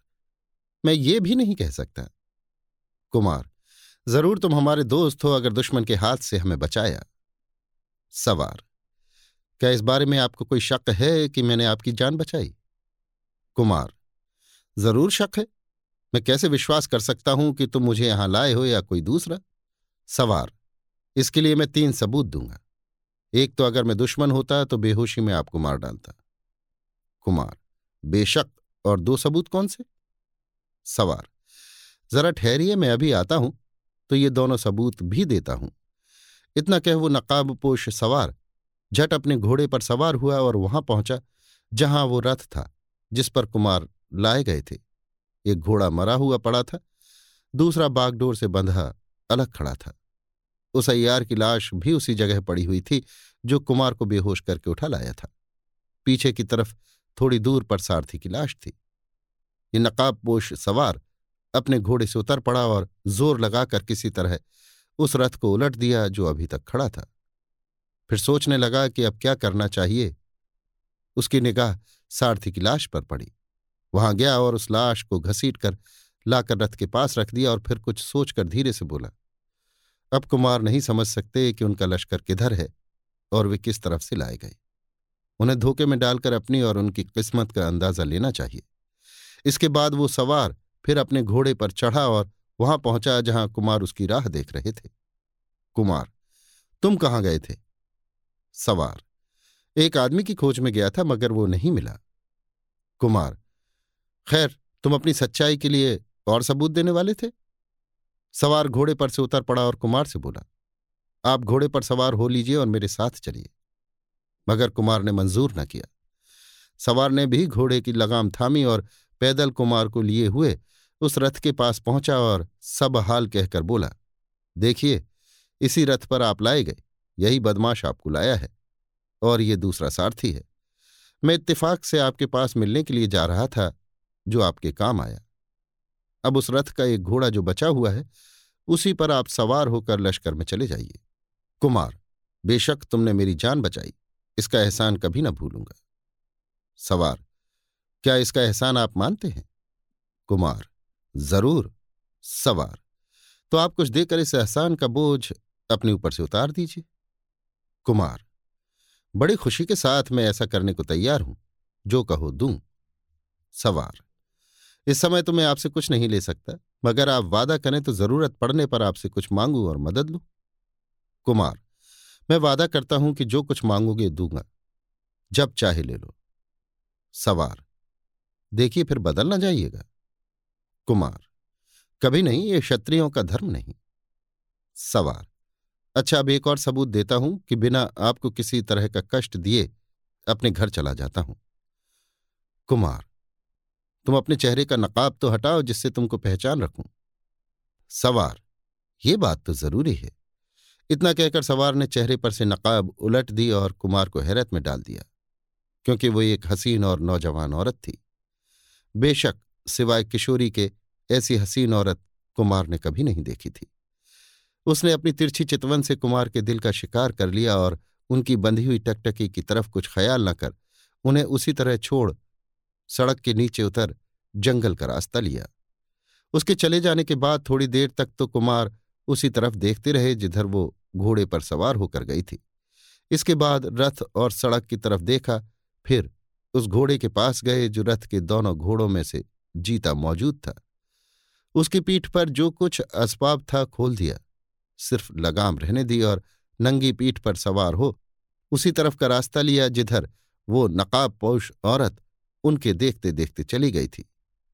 भूखे प्यासे दोपहर तक घोड़ा दौड़ाते चले गए, मगर उस औरत का पता न लगा कि किधर गई और क्या हुई। भूख और प्यास से परेशान हो गए और इस फ़िक्र में पड़े कि कहीं ठंडा पानी मिले तो प्यास बुझावें। मगर इस जंगल में कहीं किसी सोते या झरने का पता न लगा। लाचार वो आगे बढ़ते ही गए और शाम होते तक एक ऐसे मैदान में पहुँचे, जिसके चारों तरफ़ तो घना जंगल था, मगर बीच में सुंदर साफ़ जल में लहराता हुआ एक अनूठा तालाब था। कुंवर इंद्रजीत सिंह उस विचित्र तालाब को देख बड़े ही विस्मित हुए और एक टक उसकी तरफ़ देखने लगे। इस तालाब के बीचों बीच एक खूबसूरत छोटा सा मकान बना हुआ था, जिसके चारों तरफ़ सहन था और चारों कोनों में चार औरतें तीर कमान चढ़ाए मुस्तैद थीं। मालूम होता था कि ये अभी तीर छोड़ा ही चाहती हैं। मकान की छत पर एक छोटे से चबूतरे पर भी एक औरत दिखाई पड़ी, जिसका सिर नीचे और पैर आसमान की तरफ़ थे।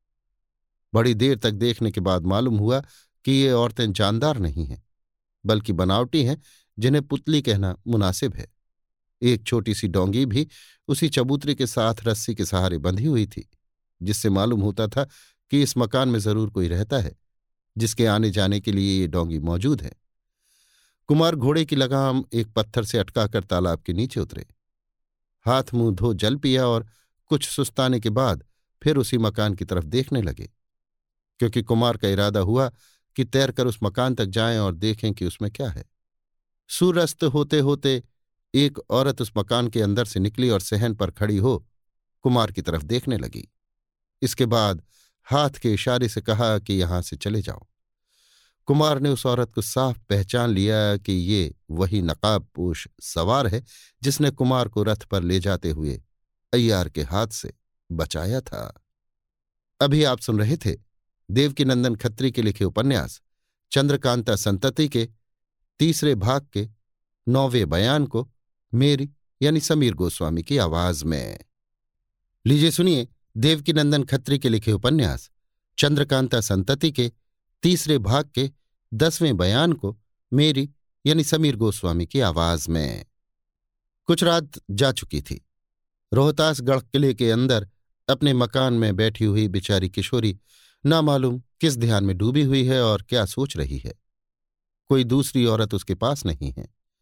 आखिर किसी के पैर की आहट पा अपने ख्याल में डूबी हुई किशोरी ने सिर उठाया और दरवाजे की तरफ़ देखने लगी। लाली ने पहुंचकर सलाम किया और कहा, माफ़ कीजिएगा, मैं बिना हुक्म के इस कमरे में आई हूँ। किशोरी, मैंने लौंडियों को हुक्म दे रखा है कि इस कमरे में कोई ना आने पावे। मगर साथ ही इसके ये भी कह दिया है कि लाली आने का इरादा करे तो उसे मत रोकना। लाली, बेशक आपने मेरे ऊपर बड़ी मेहरबानी की। किशोरी, मगर ना मालूम तुम मेरे ऊपर दया क्यों नहीं करती? आओ बैठो। लाली, बैठकर, आप ऐसा ना कहें, मैं जी जान से आपके काम आने को तैयार हूँ। किशोरी, ये सब बनावटी बातें करती हो। अगर ऐसा ही होता तो अपना और कुंदन वाला भेद मुझसे क्यों छिपाती? नारंगी वाले भेद से तो मैं पहले ही हैरान हो रही थी।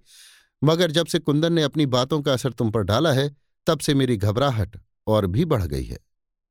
लाली, बेशक आपको बहुत कुछ ताज्जुब हुआ होगा।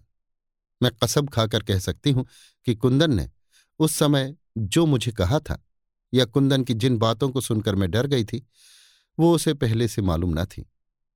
अगर मालूम होती तो जिस समय मैंने नारंगी दिखाकर उसे धमकाया था उस समय वो मुझसे बदला ले लेती।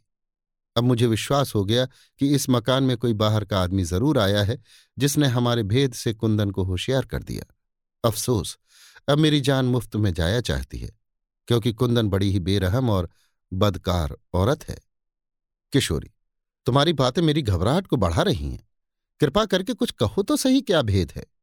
लाली, मैं बिल्कुल हाल आपसे कहूँगी और आपकी चिंता दूर करूँगी। मगर आज रात भर आप मुझे और माफ़ कीजिए और इस समय एक काम में मेरी मदद कीजिए। किशोरी, वो क्या? लाली, ये तो मुझे विश्वास हो ही गया कि अब मेरी जान किसी तरह नहीं बच सकती। तो भी अपने बचने के लिए मैं कोई ना कोई उद्योग ज़रूर करूँगी। मैं चाहती हूँ कि अपने मरने के पहले ही कुंदन को इस दुनिया से उठा दूँ, मगर एक ऐसी अणस में पड़ गई हूँ कि ऐसा करने का इरादा भी नहीं कर सकती। हाँ कुंदन का विशेष हाल जानना चाहती हूँ और इसके बाद बाग के उस कोने वाले मकान में घुसा चाहती हूँ, जिसमें हरदम ताला बंद रहता है और दरवाजे पर नंगी तलवार लिए दो औरतें बारी बारी से पहरा दिया करती हैं। इन्हीं दोनों कामों में मैं आपसे मदद लिया चाहती हूँ। किशोरी, उस मकान में क्या है तुम्हें कुछ मालूम है? लाली, हाँ कुछ मालूम है और बाकी भेद जानना चाहती हूँ। मुझे विश्वास है कि अगर आप भी मेरे साथ उस मकान के अंदर चलेंगे और हम दोनों आदमी किसी तरह बचकर निकल आवेंगे तो फिर आपको भी इस कैद से छुट्टी मिल जाएगी। मगर उसके अंदर जाना और बचकर निकल आना यही मुश्किल है। किशोरी, ये और ताज्जुब की बात तुमने कही? खैर, ऐसी ज़िंदगी से मैं मरना उत्तम समझती हूँ। जो कुछ तुम्हें करना हो, करो और जिस तरह की मदद मुझसे लिया चाहती हो, लो। लाली, एक छोटी सी तस्वीर कमर से निकाल और किशोरी के हाथ में देकर, थोड़ी देर बाद मामूली तौर पर कुंदन ज़रूर आपके पास आवेगी। उस समय ये तस्वीर ऐसे ढंग से उसे दिखाइए, जिससे उसे ये ना मालूम हो कि आप जानबूझकर दिखा रही हैं। फिर उसके चेहरे की जैसी रंगत हो या जो कुछ वो कहे, मुझसे कहिए। इस समय तो यही एक काम है। किशोरी, ये काम मैं बखूबी कर सकूँगी किशोरी ने लाली के हाथ से तस्वीर लेकर पहले खुद देखी। इस तस्वीर में एक खोह की हालत दिखाई गई थी, जिसमें एक आदमी उल्टा लटक रहा था और एक औरत हाथ में छुरा लिए उसके बदन में घाव लगा रही थी। पास में एक कमसिन औरत खड़ी थी और कोने की तरफ़ कब्र खोदी जा रही थी। पाठक, ये तस्वीर ठीक उस समय की थी जिसका हाल हम पहले भाग के आठवें बयान में लिखाए हैं, मगर ये हाल किशोरी को अभी तक मालूम नहीं हुआ था। किशोरी उस तस्वीर को देखकर बहुत ही हैरान हुई और उसके बारे में लाली से कुछ पूछना चाहा, मगर लाली तस्वीर देने के बाद वहाँ न ठहरी, तुरंत बाहर चली गई। लाली के जाने के थोड़ी ही देर बाद कुंदा ना पहुँची, मगर उस समय किशोरी उस तस्वीर को देखने में अपने को यहाँ तक भूली हुई थी कि कुंदन का आना उसे तब मालूम हुआ जब उसने पास आकर कुछ देर तक खड़े रहकर पूछा, कहो बहन, क्या देख रही हो? किशोरी चौंक कर है? तुम यहाँ कब से खड़ी हो? कुंदन, कुछ देर से इस तस्वीर में ऐसी कौन सी बात है जिसे तुम बड़े गौर से देख रही हो? किशोरी, तुमने इस तस्वीर को देखा है? कुंदन, सैकड़ों दफे। मैं समझती हूँ कि यह तस्वीर तुम्हें लाली ने खास मुझे दिखाने के लिए दी है। आप लाली से कह दीजिएगा कि मैं इस तस्वीर को देखकर नहीं डर सकती। मैं बिना बदला लिए कभी ना छोड़ूँगी, क्योंकि जिस दिन पहले पहल रात को आपसे मुलाकात हुई थी उस दिन यहाँ से मेरे निकल जाने का सामान बिल्कुल ठीक था। इसी लाली ने मेरे उद्योग को मिट्टी कर दिया और मेरे मददगारों को भी फंसा दिया। खैर, देखा जाएगा। मैं आपके मिलने से भी प्रसन्न थी, मगर अफसोस, उसने झूठी बात गढ़कर आपका दिल भी मेरी तरफ़ से फेर दिया। तो भी मैं आपके साथ बुराई न करूँगी, और जहाँ तक हो सकेगा उसकी चालबाजियों से आपको होशियार कर दूँगी। मानने ना मानने का आपको अख्तियार है। किशोरी मेरी समझ में कुछ नहीं आता कि क्या हो रहा है। हे ईश्वर, मैंने क्या अपराध किया था कि चारों तरफ़ से संकट ने आकर घेर लिया? हाय, मैं बिल्कुल नहीं जान सकती कि कौन मेरा दोस्त है और कौन दुश्मन। इतना कह किशोरी रोने लगी। उसने अपने को बहुत संभालना चाहा, मगर ना हो सका। हिचकियों ने उसका गला दबा दिया। कुंदन किशोरी के पास बैठ गई और उसका हाथ अपने दोनों हाथों में दबाकर बोली, प्यारी किशोरी ये समझना तो मुश्किल है कि यहाँ आपका दोस्त कौन है। बात बनाकर दोस्ती साबित करना भूल है। तिसमें दुश्मन के घर में। हाँ, ये मैं ज़रूर साबित कर दूँगी कि लाली आपसे दुश्मनी रखती है। लाली ने आपसे ज़रूर कहा होगा कि आपकी तरह मैं भी कुमार के साथ ब्याह करने के लिए लाई गई हूँ। मगर नहीं, ये बात बिल्कुल झूठ है। असल तो ये है कि लाली मुझको बिल्कुल नहीं जानती और ना मैं जानती हूँ कि लाली कौन है। मगर आजकल लाली जिस फ़िक्र में पड़ी है, उसे मैं समझती हूँ कि वो आपके साथ दुश्मनी कर रही है। ताज्जुब नहीं कि वो आपको एक दिन उस मकान में ले जाए जिसका ताला बराबर बंद रहता है और जिसके दरवाजे पर नंगी तलवार का पहरा पड़ा रहता है, क्योंकि आजकल वहाँ पहरा देने वाली औरतों से दोस्ती बढ़ा रही है और ताला खोलने के लिए एक ताली तैयार कर रही है। उसकी दुश्मनी का अंत उसी दिन होगा जिस दिन वो आपको उस मकान के अंदर कर देगी। फिर आपकी जान किसी तरह नहीं बच सकती। उसका ऐसा करना केवल आप ही के साथ दुश्मनी करना नहीं, बल्कि यहाँ के राजा और इस राज्य के साथ भी दुश्मनी करना है। बेशक, वो आपको उस मकान के अंदर भेजेगी और आप उस चौखट के अंदर पैर भी न रखोगी। किशोरी, उस मकान के अंदर क्या है? कुंदन, सो मैं नहीं जानती। किशोरी, यहाँ का कोई आदमी जानता है? कुंदन। कोई नहीं, बल्कि जहाँ तक मैं ख्याल करती हूँ, यहाँ का राजा भी उसके अंदर का हाल नहीं जानता। किशोरी, क्या मकान कभी खोला नहीं जाता? गुंदन, मेरे सामने तो कभी खोला नहीं गया। किशोरी, फिर कैसे कह सकती हूँ कि उसके अंदर जाकर कोई बच नहीं सकता? कुंदन, इसका जानना तो कोई मुश्किल नहीं है। पहले तो यही सोचिए कि वहाँ हरदम ताला बंद रहता है। अगर कोई चोरी से भीतर गया भी तो निकलने का मौका मुश्किल से मिलेगा।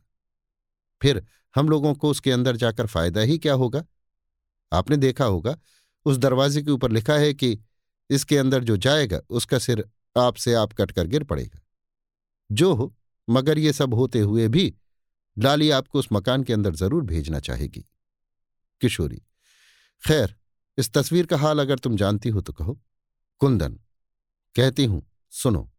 जब कुंवर इंद्रजीत सिंह को धोखा देकर माधवी ले गई तो उनके छोटे भाई आनंद सिंह उनकी खोज में निकले। एक मुसलमानी ने उन्हें धोखा देकर गिरफ़्तार कर लिया और उनके साथ शादी करनी चाहिए। मगर उन्होंने मंजूर न किया और तीन दिन भूखे उसके यहाँ कैद रह गए। आखिर उन्हीं के अय्यार देवी सिंह ने उस कैद से उनको छुड़ाया।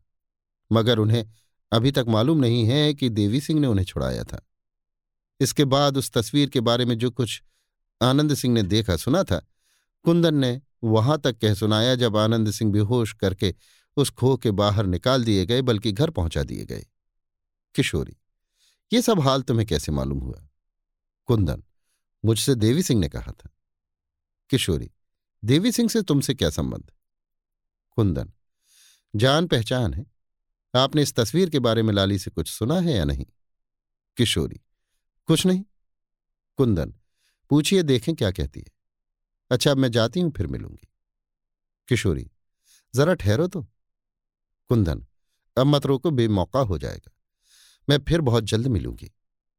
कुंदन चली गई, मगर किशोरी पहले से भी ज़्यादा सोच में पड़ गई। कभी तो उसका दिल लाली की तरफ़ झुकता और उसको अपने दुख का साथी समझती।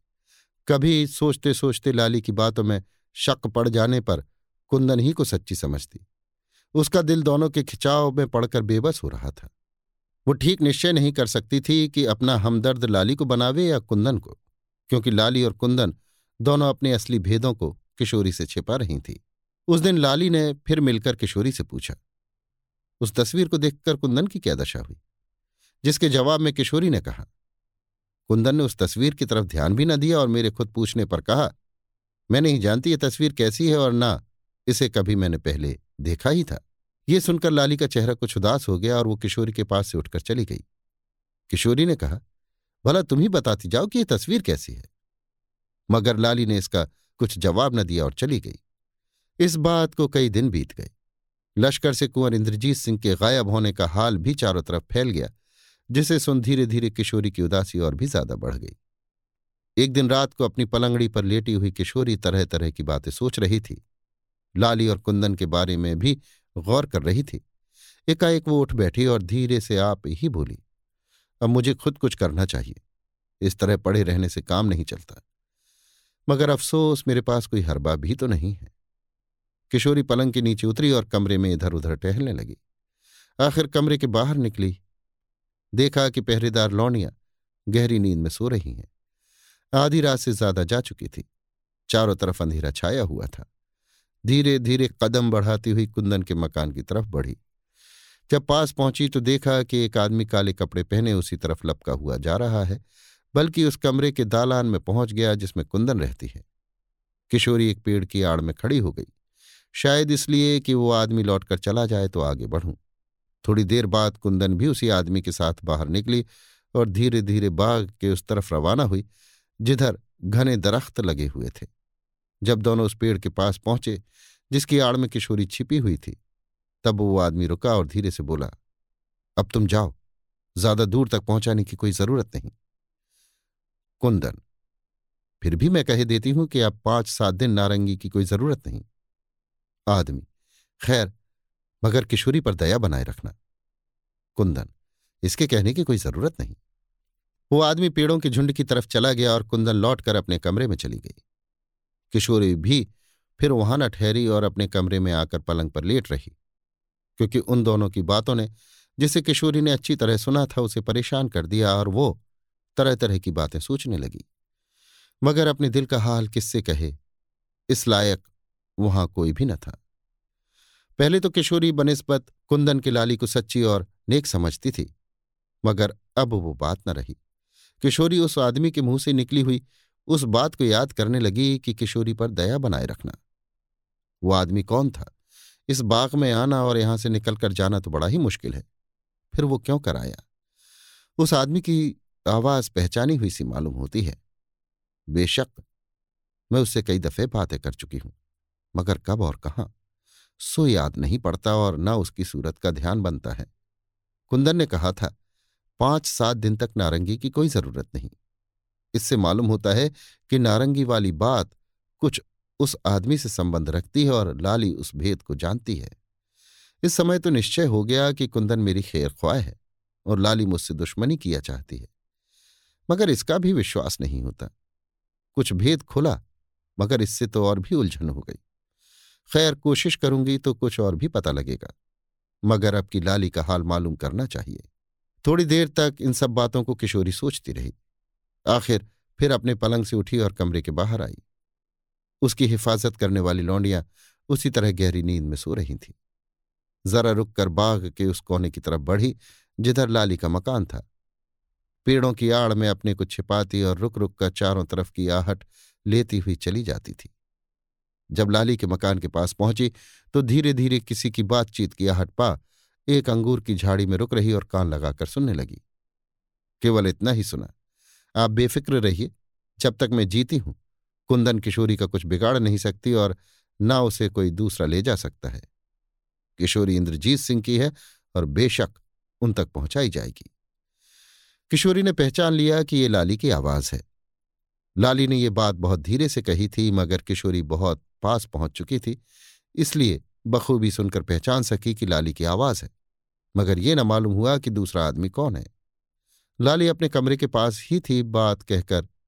तुरंत दो चार सीढ़ियाँ चढ़ अपने कमरे में घुस गई और उसी जगह से एक आदमी निकलकर पेड़ों की आड़ में छिपता हुआ बाग के पिछली तरफ़, जिधर दरवाजे में बराबर ताला बंद रहने वाला मकान था, चला गया।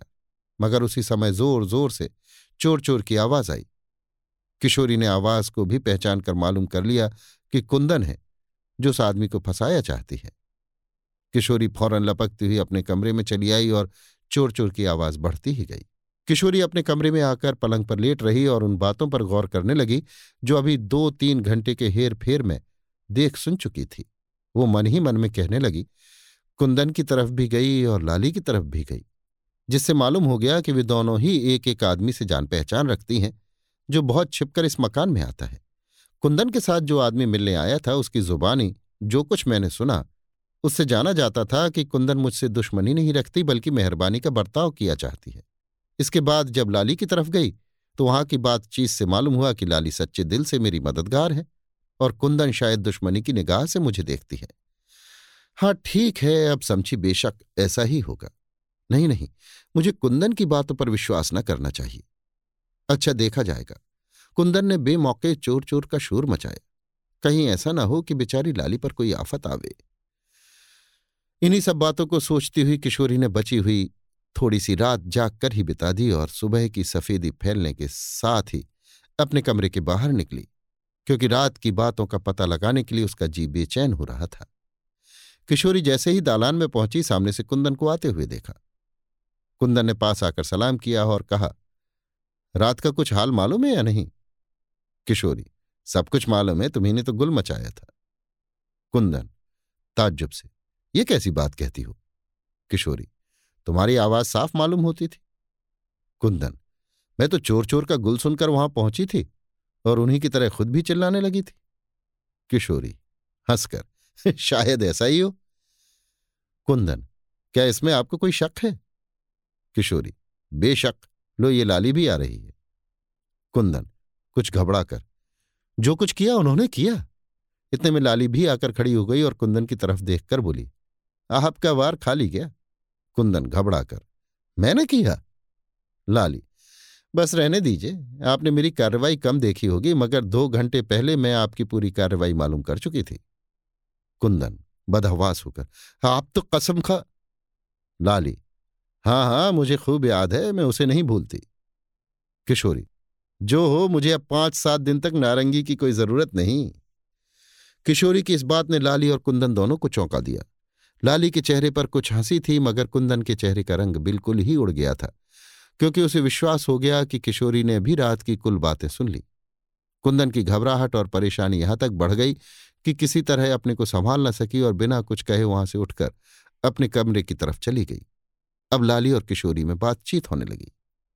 लाली, मालूम होता है तुमने भी रात भर यारी की? किशोरी, हाँ, मैं कुंदन की तरफ़ छिपकर गई थी। लाली तब तो तुम्हें मालूम हो गया होगा कि कुंदन तुम्हें धोखा दिया चाहती है।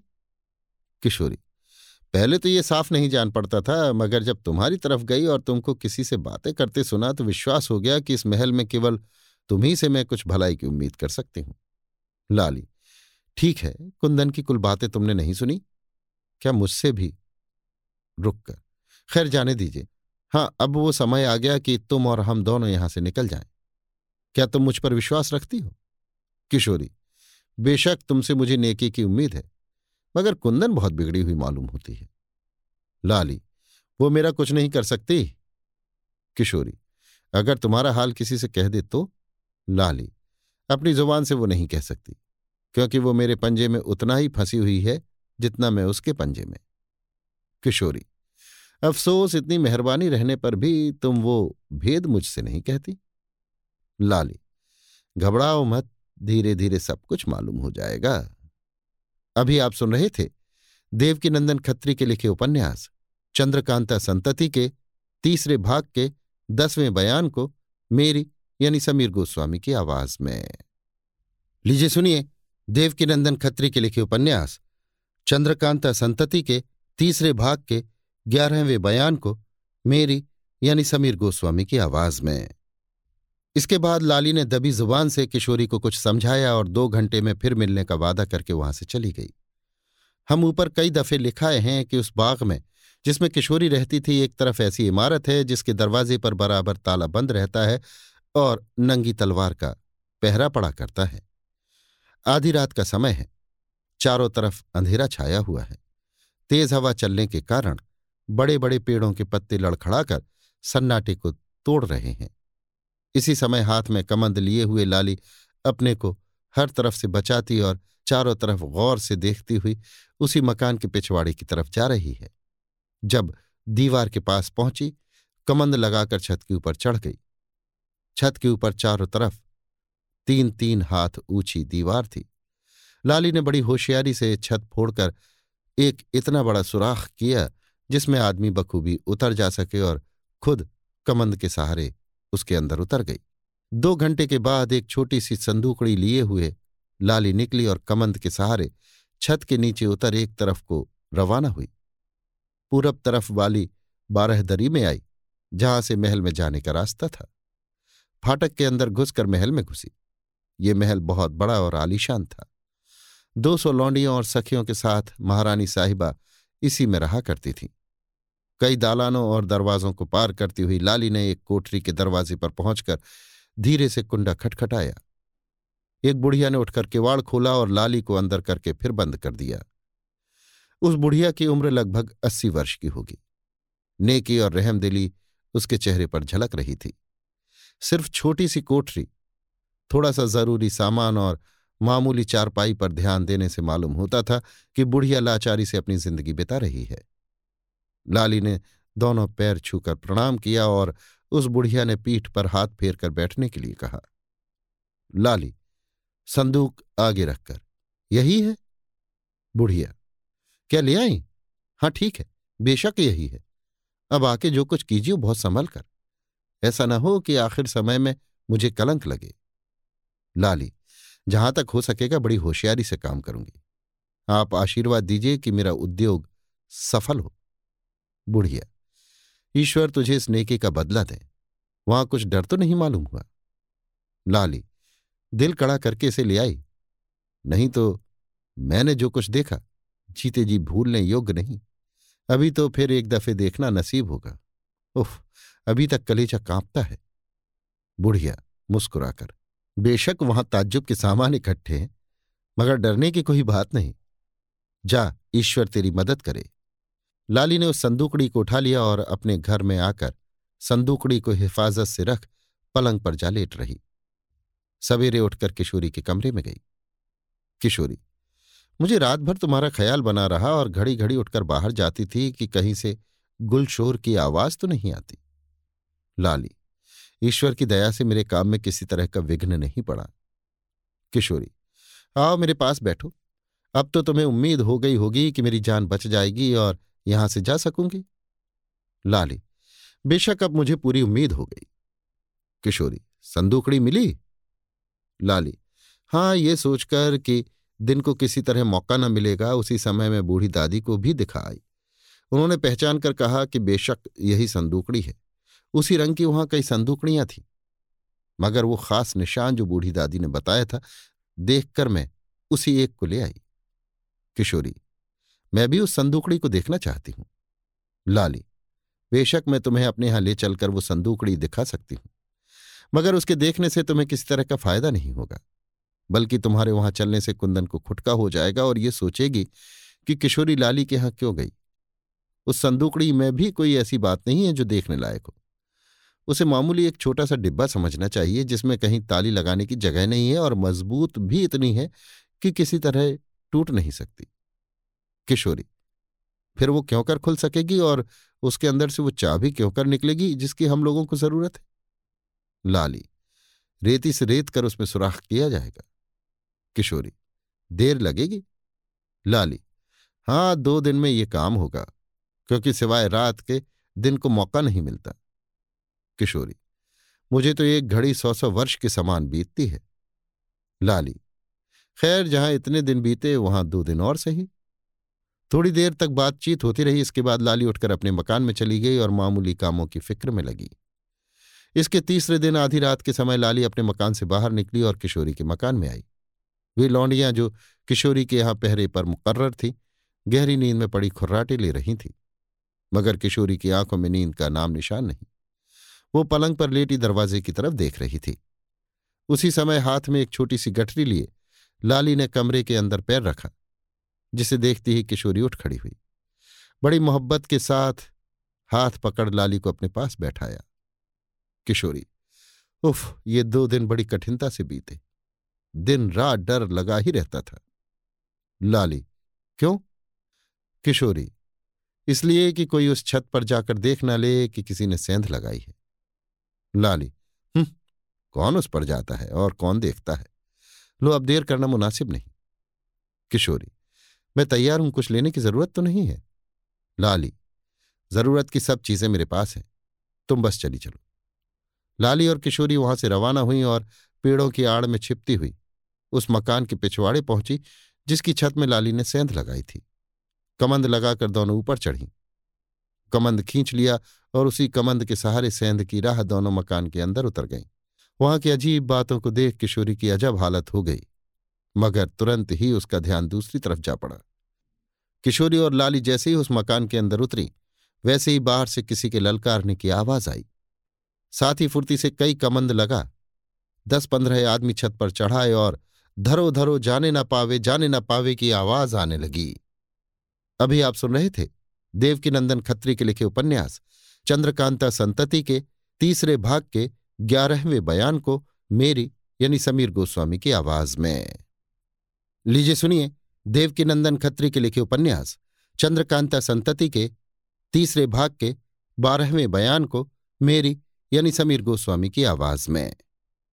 कुंवर इंद्रजीत सिंह तालाब के किनारे खड़े उस विचित्र इमारत और हसीन औरत की तरफ़ देख रहे हैं। उनका इरादा हुआ कि तैरकर उस मकान में चले जाएँ जो इस तालाब के बीचों बीच में बना हुआ है। मगर उस नौजवान औरत ने इन्हें हाथ के इशारे से मना किया, बल्कि वहाँ से भाग जाने के लिए कहा। उसका इशारा समझिए रुके मगर जी न माना। फिर तालाब में उतरे। उस नाजनीन को विश्वास हो गया कि कुमार बिना यहाँ आए ना मानेंगे। तब उसने इशारे से ठहरने के लिए कहा और ये भी कहा कि किश्ती लेकर मैं आती हूँ। उस औरत ने किश्ती खोली और उस पर सवार हो अजीब तरह से घुमाती फिराती तालाब के पिछले कोने की तरफ़ ले गई और कुमार को भी उसी तरफ़ आने का इशारा किया। कुमार उस तरफ़ गए और खुशी खुशी उस औरत के साथ किश्ती पर सवार हुए। वो किश्ती को उसी तरह घुमाती फिराती मकान के पास ले गई। दोनों आदमी उतरकर अंदर गए। उस छोटे से मकान की सजावट कुमार ने बहुत पसंद की। वहाँ सभी चीज़ें ज़रूरत की मौजूद थीं। बीच का बड़ा कमरा अच्छी तरह से सजा हुआ था। बेशकीमती शीशे लगे हुए थे। काश्मीरी गलीचे जिसमें तरह तरह के फूल बूटे बने हुए थे छोटी छोटी मगर ऊँची संगमरमर की चौकियों पर सजावट के सामान और गुलदस्ते लगाए हुए थे। गाने बजाने का सामान भी मौजूद था। दीवारों पर की तस्वीरों को बनाने में मुसव्वरों ने अच्छी कारीगरी खर्च की थी।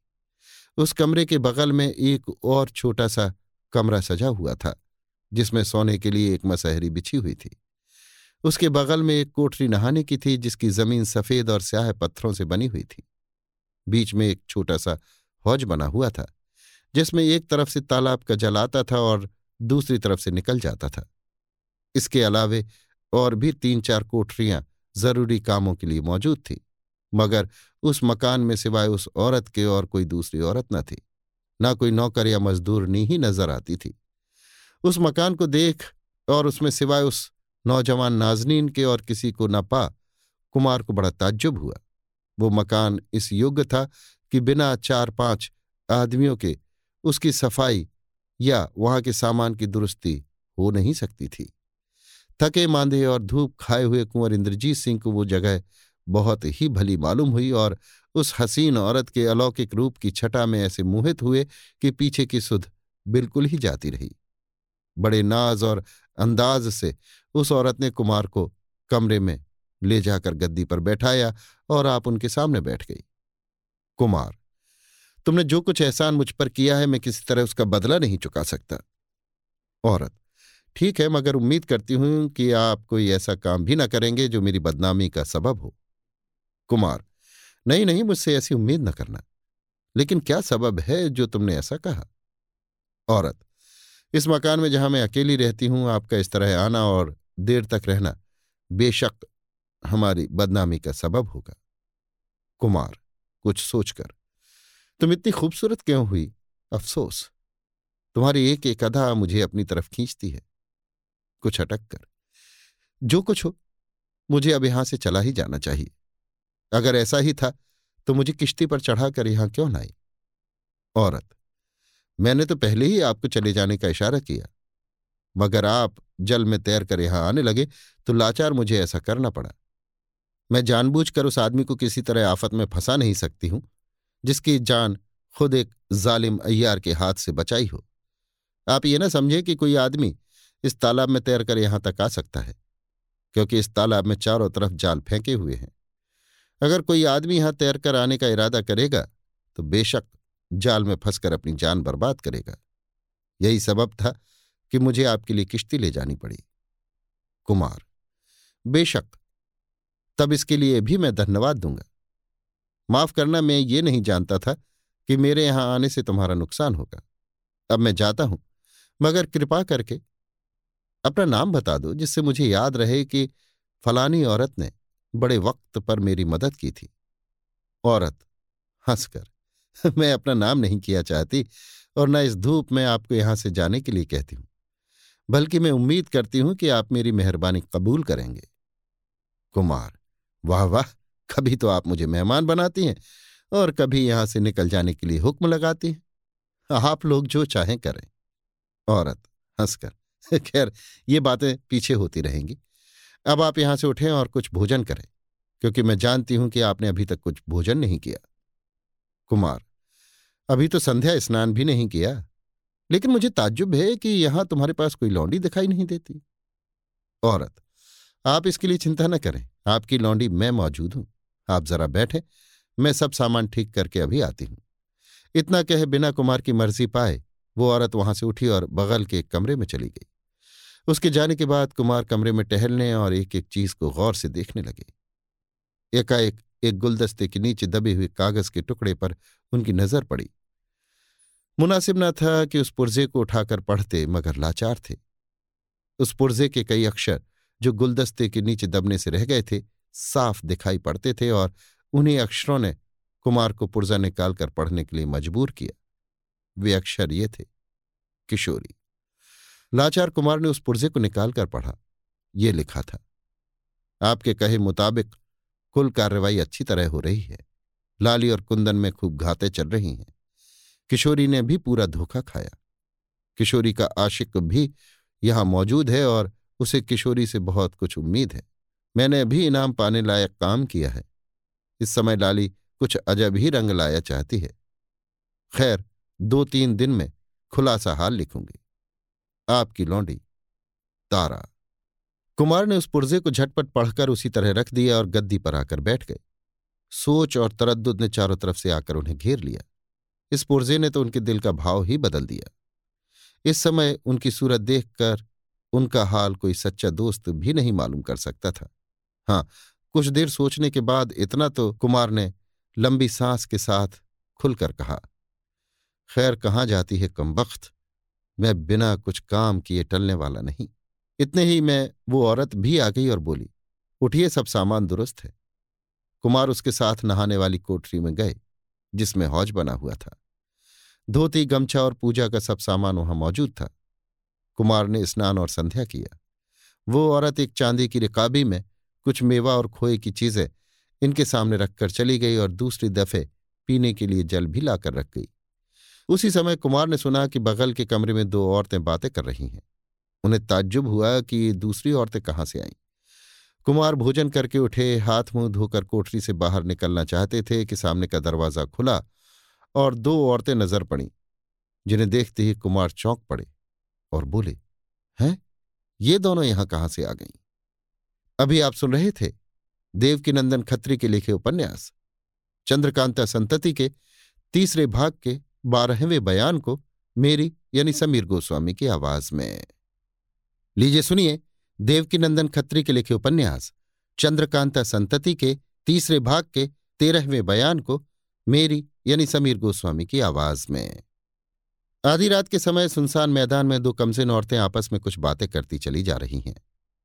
राह में छोटे छोटे टीले पड़ते हैं, जिन्हें तकलीफ़ के साथ लांघने और दम फूलने पर कभी ठहर कर फिर चलने से मालूम होता है कि इन दोनों को इसी समय किसी खास जगह पर पहुँचने या किसी से मिलने की ज़्यादा ज़रूरत है। हमारे पाठक इन दोनों औरतों को बखूबी पहचानते हैं, इसलिए इनकी सूरत शक्ल के बारे में कुछ लिखने की ज़रूरत नहीं, क्योंकि इन दोनों में से एक तो किन्नरी है और दूसरी कमला। किन्नरी, कमला देखो किस्मत का हेर फेर इसे कहते हैं। एक हिसाब से गया जी में हम लोग अपना काम पूरा कर चुके थे, मगर अफसोस। जहाँ तक हो सका तुमने किशोरी की मदद जीजान से की। बेशक किशोरी जन्म भर याद रखेगी और तुम्हें तो अपनी बहन मानेगी। खैर, कोई चिंता नहीं।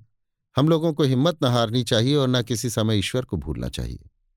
मुझे घड़ी घड़ी बेचारे आनंद सिंह की याद आती है। तुम पर उनकी सच्ची मोहब्बत है। मगर तुम्हारा कुछ हाल न जानने से ना मालूम उनके दिल में क्या क्या बातें होंगी।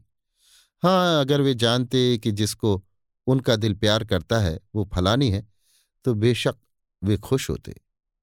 किन्नरी, ऊँची सांस लेकर। जो ईश्वर की मर्ज़ी। कमला, देखो वो उस पुराने मकान की दीवार दिखाई देने लगी। किन्नरी हाँ ठीक है, अब आप पहुँचे। इतने में ही वे दोनों एक ऐसे टूटे फूटे मकान के पास पहुँची, जिसकी चौड़ी चौड़ी दीवारें और बड़े बड़े फाटक कहे देते थे कि किसी जमाने में ये इज़्ज़त रखता होगा।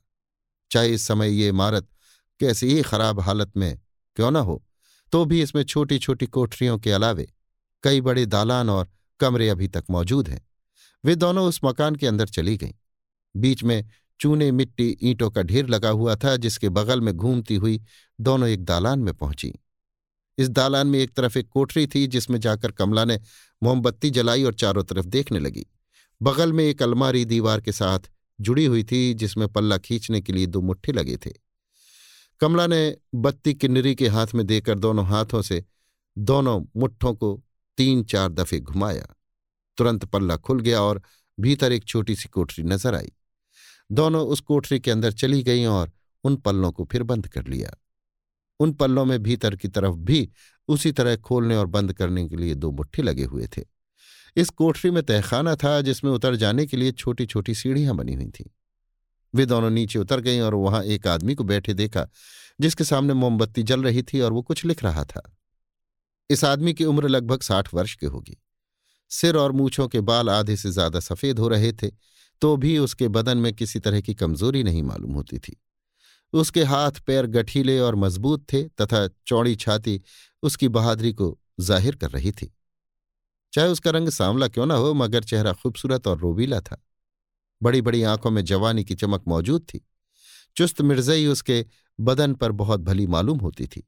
सिर नंगा था, मगर पास ही ज़मीन पर एक सफ़ेद मुड़ासा रखा हुआ था, जिसके देखने से मालूम होता था कि गर्मी मालूम होने पर उसने उतार कर रख दिया है। उसके बाएँ हाथ में पंखा था, जिसके ज़रिए वो गर्मी दूर कर रहा था, मगर अभी तक पसीने की नमी बदन में मालूम होती थी। एक तरफ़ ठीकरे में थोड़ी सी आग थी, जिसमें कोई खुशबहार चीज़ जल रही थी, जिससे वो तहखाना अच्छी तरह सुगंधित हो रहा था। कमला और किन्नरी के पैर की आहट पा, वो पहले ही से सीढ़ियों की तरफ़ ध्यान लगाए था और इन दोनों को देखते ही उसने कहा, तुम दोनों आ गई? कमला, जी हाँ। आदमी किन्नरी की तरफ़ इशारा करके, इन्हीं का नाम कामनी है? कमला, जी हाँ। आदमी, कामनी आओ बेटी, तुम मेरे पास बैठो। मैं जिस तरह कमला को समझता हूँ, उसी तरह तुम्हें भी मानता हूँ। कामनी, बेशक कमला की तरह मैं भी आपको अपना सगा चाचा मानती हूँ। आदमी, तुम किसी तरह की चिंता मत करो। जहाँ तक होगा, मैं तुम्हारी मदद करूँगा। कमला की तरफ़ देखकर, तुझे कुछ रोहतासगढ़ की खबर भी मालूम है? कमला, कल मैं वहाँ गई थी मगर अच्छी तरह मालूम न कर सकी। आपसे यहाँ मिलने का वादा किया था, इसलिए जल्दी लौट आई।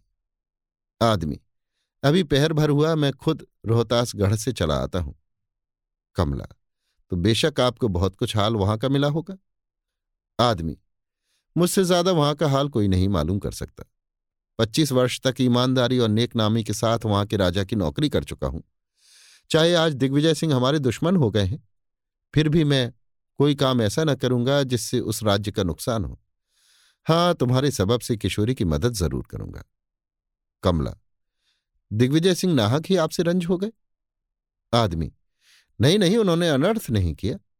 जब वे किशोरी को ज़बरदस्ती अपने यहाँ रखा चाहते हैं और जानते हैं कि शेर सिंह अय्यार की भतीजी कमला किशोरी के यहाँ नौकर है और अय्यारी के फन में तेज है, वो किशोरी को छुड़ाने के लिए दावघात करेगी तो उन्हें मुझसे परहेज करना मुनासिब था। चाहे मैं कैसा ही खैर ख्वाह और नेक क्यों ना समझा जाऊँ, उन्होंने कैद करने का इरादा बेजा नहीं किया। हाय! एक वो जमाना था कि रणधीर सिंह, किशोरी के नाना और दिग्विजय सिंह में दोस्ती थी। मैं दिग्विजय सिंह के यहाँ नौकर था और मेरा छोटा भाई तुम्हारा बाप ईश्वर उसे बेकुंठ दे। रणधीर सिंह के यहाँ रहता था। आज देखा कितना उलटफेर हो गया है। मैं बेकसूर कैद होने के डर से भाग तो आया, मगर लोग ज़रूर कहेंगे कि शेर सिंह ने धोखा दिया। कमला, जब आप दिल से रोहतास गढ़ की बुराई नहीं करते तो लोगों के कहने से क्या होता है? वे लोग आपकी बुराई क्यों कर दिखा सकते हैं? शेर हाँ ठीक है, खैर इन बातों को जाने दो। हाँ कुंदन बेचारी को लाली ने खूब ही छकाया। अगर मैं लाली का एक भेद न जानता होता और कुंदन को न कह देता तो लाली कुंदन को ज़रूर बर्बाद कर देती। कुंदन ने भी भूल की। अगर वो अपना सच्चा हाल लाली को कह देती तो बेशक दोनों में दोस्ती हो जाती। कमला, कुछ कुंवर इंद्रजीत सिंह का भी हाल मालूम हुआ? शेर हाँ मालूम है। उन्हें उसी चुड़ैल ने फंसा रखा है जो अजायब घर में रहती है। कमला, कौन सा अजायब घर? शेर, वही जो तालाब के बीच में बना है और जिसे जड़ बुनियाद से खोद कर फेंक देने का मैंने इरादा किया है। यहाँ से थोड़ी ही दूर तो है। कमला, जी हाँ मालूम हुआ। उसके बारे में बड़ी बड़ी विचित्र बातें सुनने में आती शेर, बेशक वहाँ की सभी बातें बड़ी ताज्जुब से भरी हैं। अफसोस ना मालूम कितने खूबसूरत नौजवान बेचारे बेदर्दी के साथ मारे गए होंगे। इतने ही में छत के ऊपर किसी के पैर की आहट मालूम हुई। तीनों का ध्यान सीढ़ियों पर गया। कमला, कोई आता है?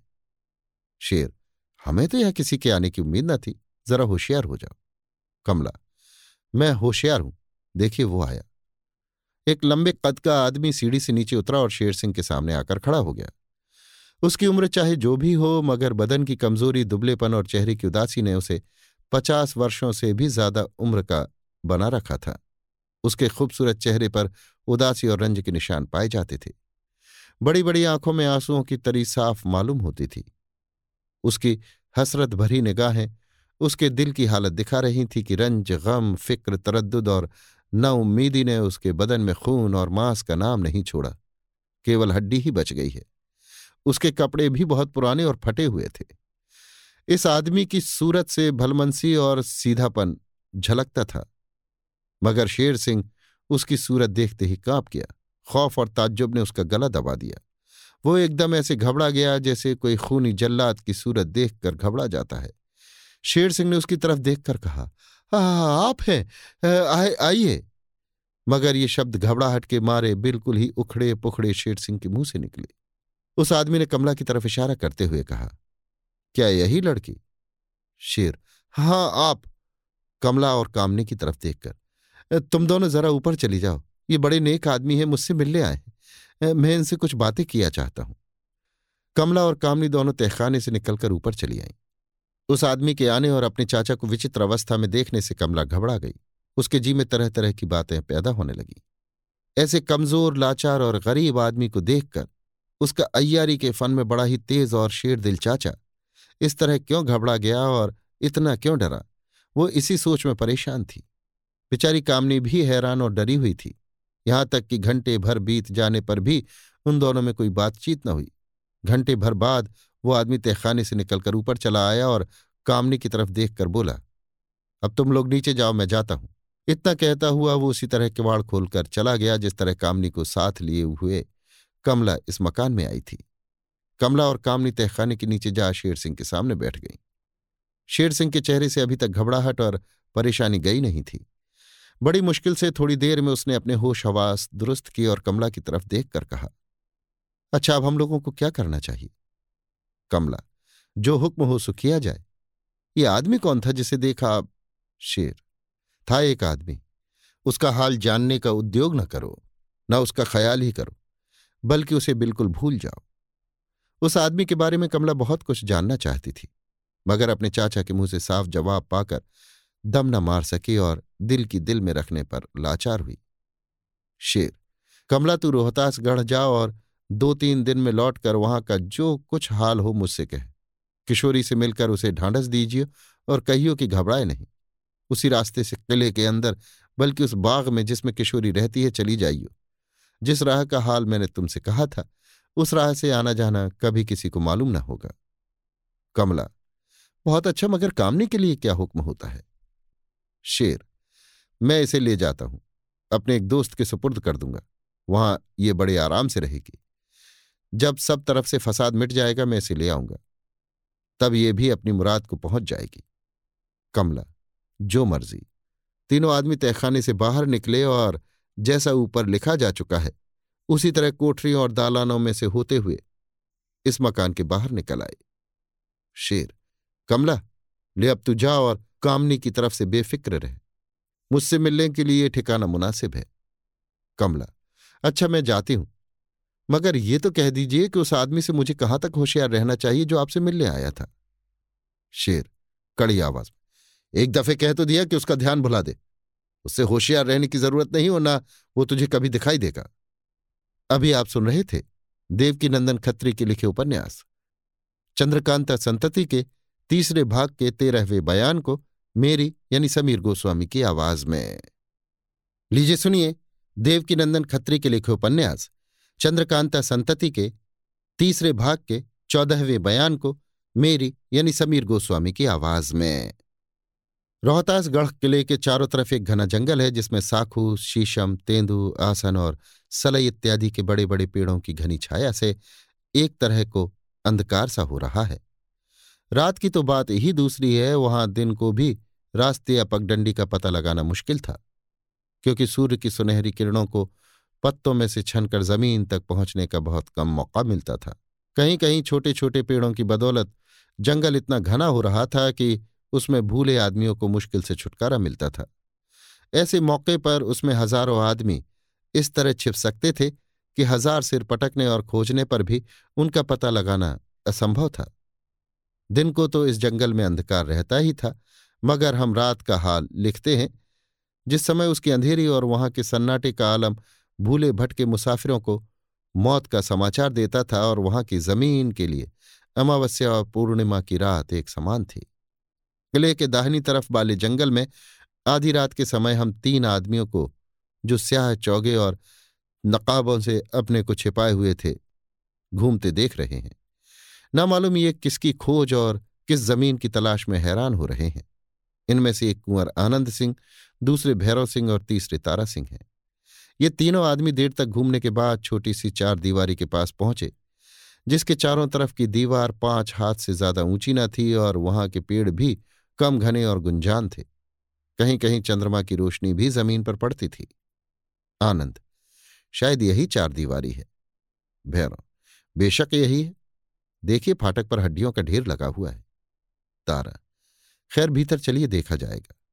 भैरव, जरा ठहरिए, पत्तों की खड़खड़ाहट से मालूम होता है कि कोई आदमी इसी तरफ़ आ रहा है। आनंद, कान लगाकर हाँ ठीक तो है। हम लोगों को जरा छिपकर देखना चाहिए कि वो कौन है और इधर क्यों आता है? उस आने वाले की तरफ़ ध्यान लगाए हुए तीनों आदमी पेड़ों की आड़ में छिप रहे और थोड़ी ही देर में सफ़ेद कपड़े पहरे एक औरत को आते हुए उन लोगों ने देखा। वो औरत पहले तो फाटक पर रुकी, तब कान लगाकर चारों तरफ़ की आहट लेने के बाद फाटक के अंदर घुस गई। भैरव सिंह ने आनंद सिंह से कहा, आप दोनों इसी जगह ठहरिए। मैं उस औरत के पीछे जाकर देखता हूँ कि वो कहाँ जाती है।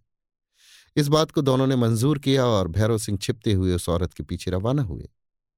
ऐसे घने जंगल में भी उस चार दीवारी के अंदर पेड़, झाड़ी या जंगल का न होना ताज्जुब की बात थी। भैरव सिंह ने वहाँ की ज़मीन बहुत साफ़ सुथरी पाई। हाँ छोटे से जंगली बेर के दस बीस पेड़ वहाँ ज़रूर थे, जो किसी तरह का नुकसान न पहुँचा सकते थे और न उनकी आड़ में कोई आदमी छिप ही सकता था। मगर मरे हुए जानवरों और हड्डियों की बहुतायत से वो जगह बड़ी ही भयानक हो रही थी। उस चार दीवारी के अंदर बहुत सी कब्रें बनी हुई थीं, जिनमें कई कच्ची तथा कई ईंट चूने और पत्थर की भी थी और बीच में एक सबसे बड़ी कब्र संगमरमर की बनी हुई थी। भैरव सिंह ने फाटक के अंदर पैर रखते ही उस औरत को, जिसके पीछे गए थे, बीच वाली संगमरमर की बड़ी कब्र पर खड़े और चारों तरफ़ देखते पाया। मगर थोड़ी देर में वो देखते देखते कहीं गायब हो गई। भैरव सिंह ने उस कब्र के पास जाकर उसे ढूंढा मगर पता नहीं लगा। दूसरी कब्रों के चारों तरफ़ और इधर उधर भी खोजा मगर कोई निशान न मिला। लाचार वे आनंद सिंह और तारा सिंह के पास लौट आए और बोले, वो औरत वहाँ ही चली गई जहाँ हम लोग जाया चाहते हैं। आनंद हाँ। भैरव। जी हाँ। आनंद, अब क्या राय? है भैरव, उसे जाने दीजिए। चलिए हम लोग भी चलें। अगर वो रास्ते में मिल ही जाएगी तो क्या हर्ष है? एक औरत हम लोगों का कुछ नुकसान नहीं कर सकती। ये तीनों आदमी उस चार दीवारी के अंदर गए और बीच वाली संगमरमर की बड़ी कब्र पर पहुंचकर खड़े हो गए। भैरव सिंह ने उस कब्र की ज़मीन को अच्छी तरह टटोलना शुरू किया। थोड़ी देर में खटके की आवाज़ आई और एक छोटा सा पत्थर का टुकड़ा, जो शायद कमानी के ज़ोर पर लगा हुआ था, दरवाजे की तरह खुलकर अलग हो गया। ये तीनों आदमी उसके अंदर घुसे और उस पत्थर के टुकड़े को उसी तरह बंद कर आगे बढ़े। अब ये तीनों आदमी एक सुरंग में थे जो बहुत ही तंग और लंबी थी। भैरव सिंह ने अपने बटुए में से एक मोमबत्ती निकालकर जलाई और चारों तरफ़ अच्छी तरह निगाह करने के बाद आगे बढ़े। थोड़ी ही देर में ये सुरंग खत्म हो गई और ये तीनों एक भारी दालान में पहुँचे। इस दालान की छत बहुत ऊँची थी और इसमें कड़ियों के सहारे कई जंजीरें लटक रही थीं। इस दालान के दूसरी तरफ़ एक और दरवाज़ा था, जिसमें से होकर ये तीनों एक कोठरी में पहुँचे। इस कोठरी के नीचे एक तहखाना था, जिसमें उतरने के लिए संगमरमर की सीढ़ियाँ बनी हुई थीं। ये तीनों नीचे उतर गए। अब एक बड़े, भारी घंटे के बजने की आवाज़ इन तीनों के कान में पड़ी, जिसे सुन ये कुछ देर के लिए रुक गए। मालूम हुआ कि इस तहखाने वाली कोठरी के बगल में कोई और मकान है जिसमें घंटा बज रहा है। इन तीनों को वहाँ और भी कई आदमियों के मौजूद होने का गुमान हुआ। इस तहखाने में भी दूसरी तरफ़ निकल जाने के लिए एक दरवाज़ा था, जिसके पास पहुंचकर भैरव सिंह ने मोमबत्ती बुझा दी और धीरे से दरवाज़ा खोल उस तरफ़ झांका। एक बड़ी संगीन बारहदरी नज़र आई, जिसके खंभे संगमरमर के थे। इस बारहदरी में दो मशाल जल रहे थे, जिनकी रोशनी से वहाँ की हर एक चीज़ साफ़ मालूम होती थी और इसी से वहाँ दस पंद्रह आदमी भी दिखाई पड़े, जिनमें रस्सियों से मुश्कें बंधी हुई तीन औरतें भी थीं। भैरव सिंह ने पहचाना कि इन तीनों औरतों में एक किशोरी है, जिसके दोनों हाथ पीठ की तरफ़ कसकर बंधे हुए हैं और वो नीचे सिर किए रो रही है। उसके पास वाली दोनों औरतों की भी वही दशा थी, मगर उन्हें भैरव सिंह, आनंद सिंह या तारा सिंह नहीं पहचानते थे। उन तीनों के पीछे नंगी तलवार लिए तीन आदमी भी खड़े थे, जिनकी सूरत और पोशाक से मालूम होता था कि वे जल्लाद हैं। उस बारह दरी के बीचों बीच चांदी के सिंहासन पर स्याह पत्थर की एक मूरत इतनी बड़ी बैठी हुई थी कि आदमी पास में खड़ा होकर भी उस बैठी हुई मूरत के सिर पर हाथ नहीं रख सकता था। उस मूरत की सूरत शक्ल के बारे में इतना ही लिखना काफ़ी है कि उसे आप कोई राक्षस समझे, जिसकी तरफ़ आँख उठाकर देखने से डर मालूम होता था। भैरव सिंह, तारा सिंह और आनंद सिंह उसी जगह खड़े होकर देखने लगे कि उस दालान में क्या हो रहा है। अब घंटे की आवाज़ बड़े ज़ोर से आ रही थी, मगर ये नहीं मालूम होता था कि वो कहाँ बज रहा है।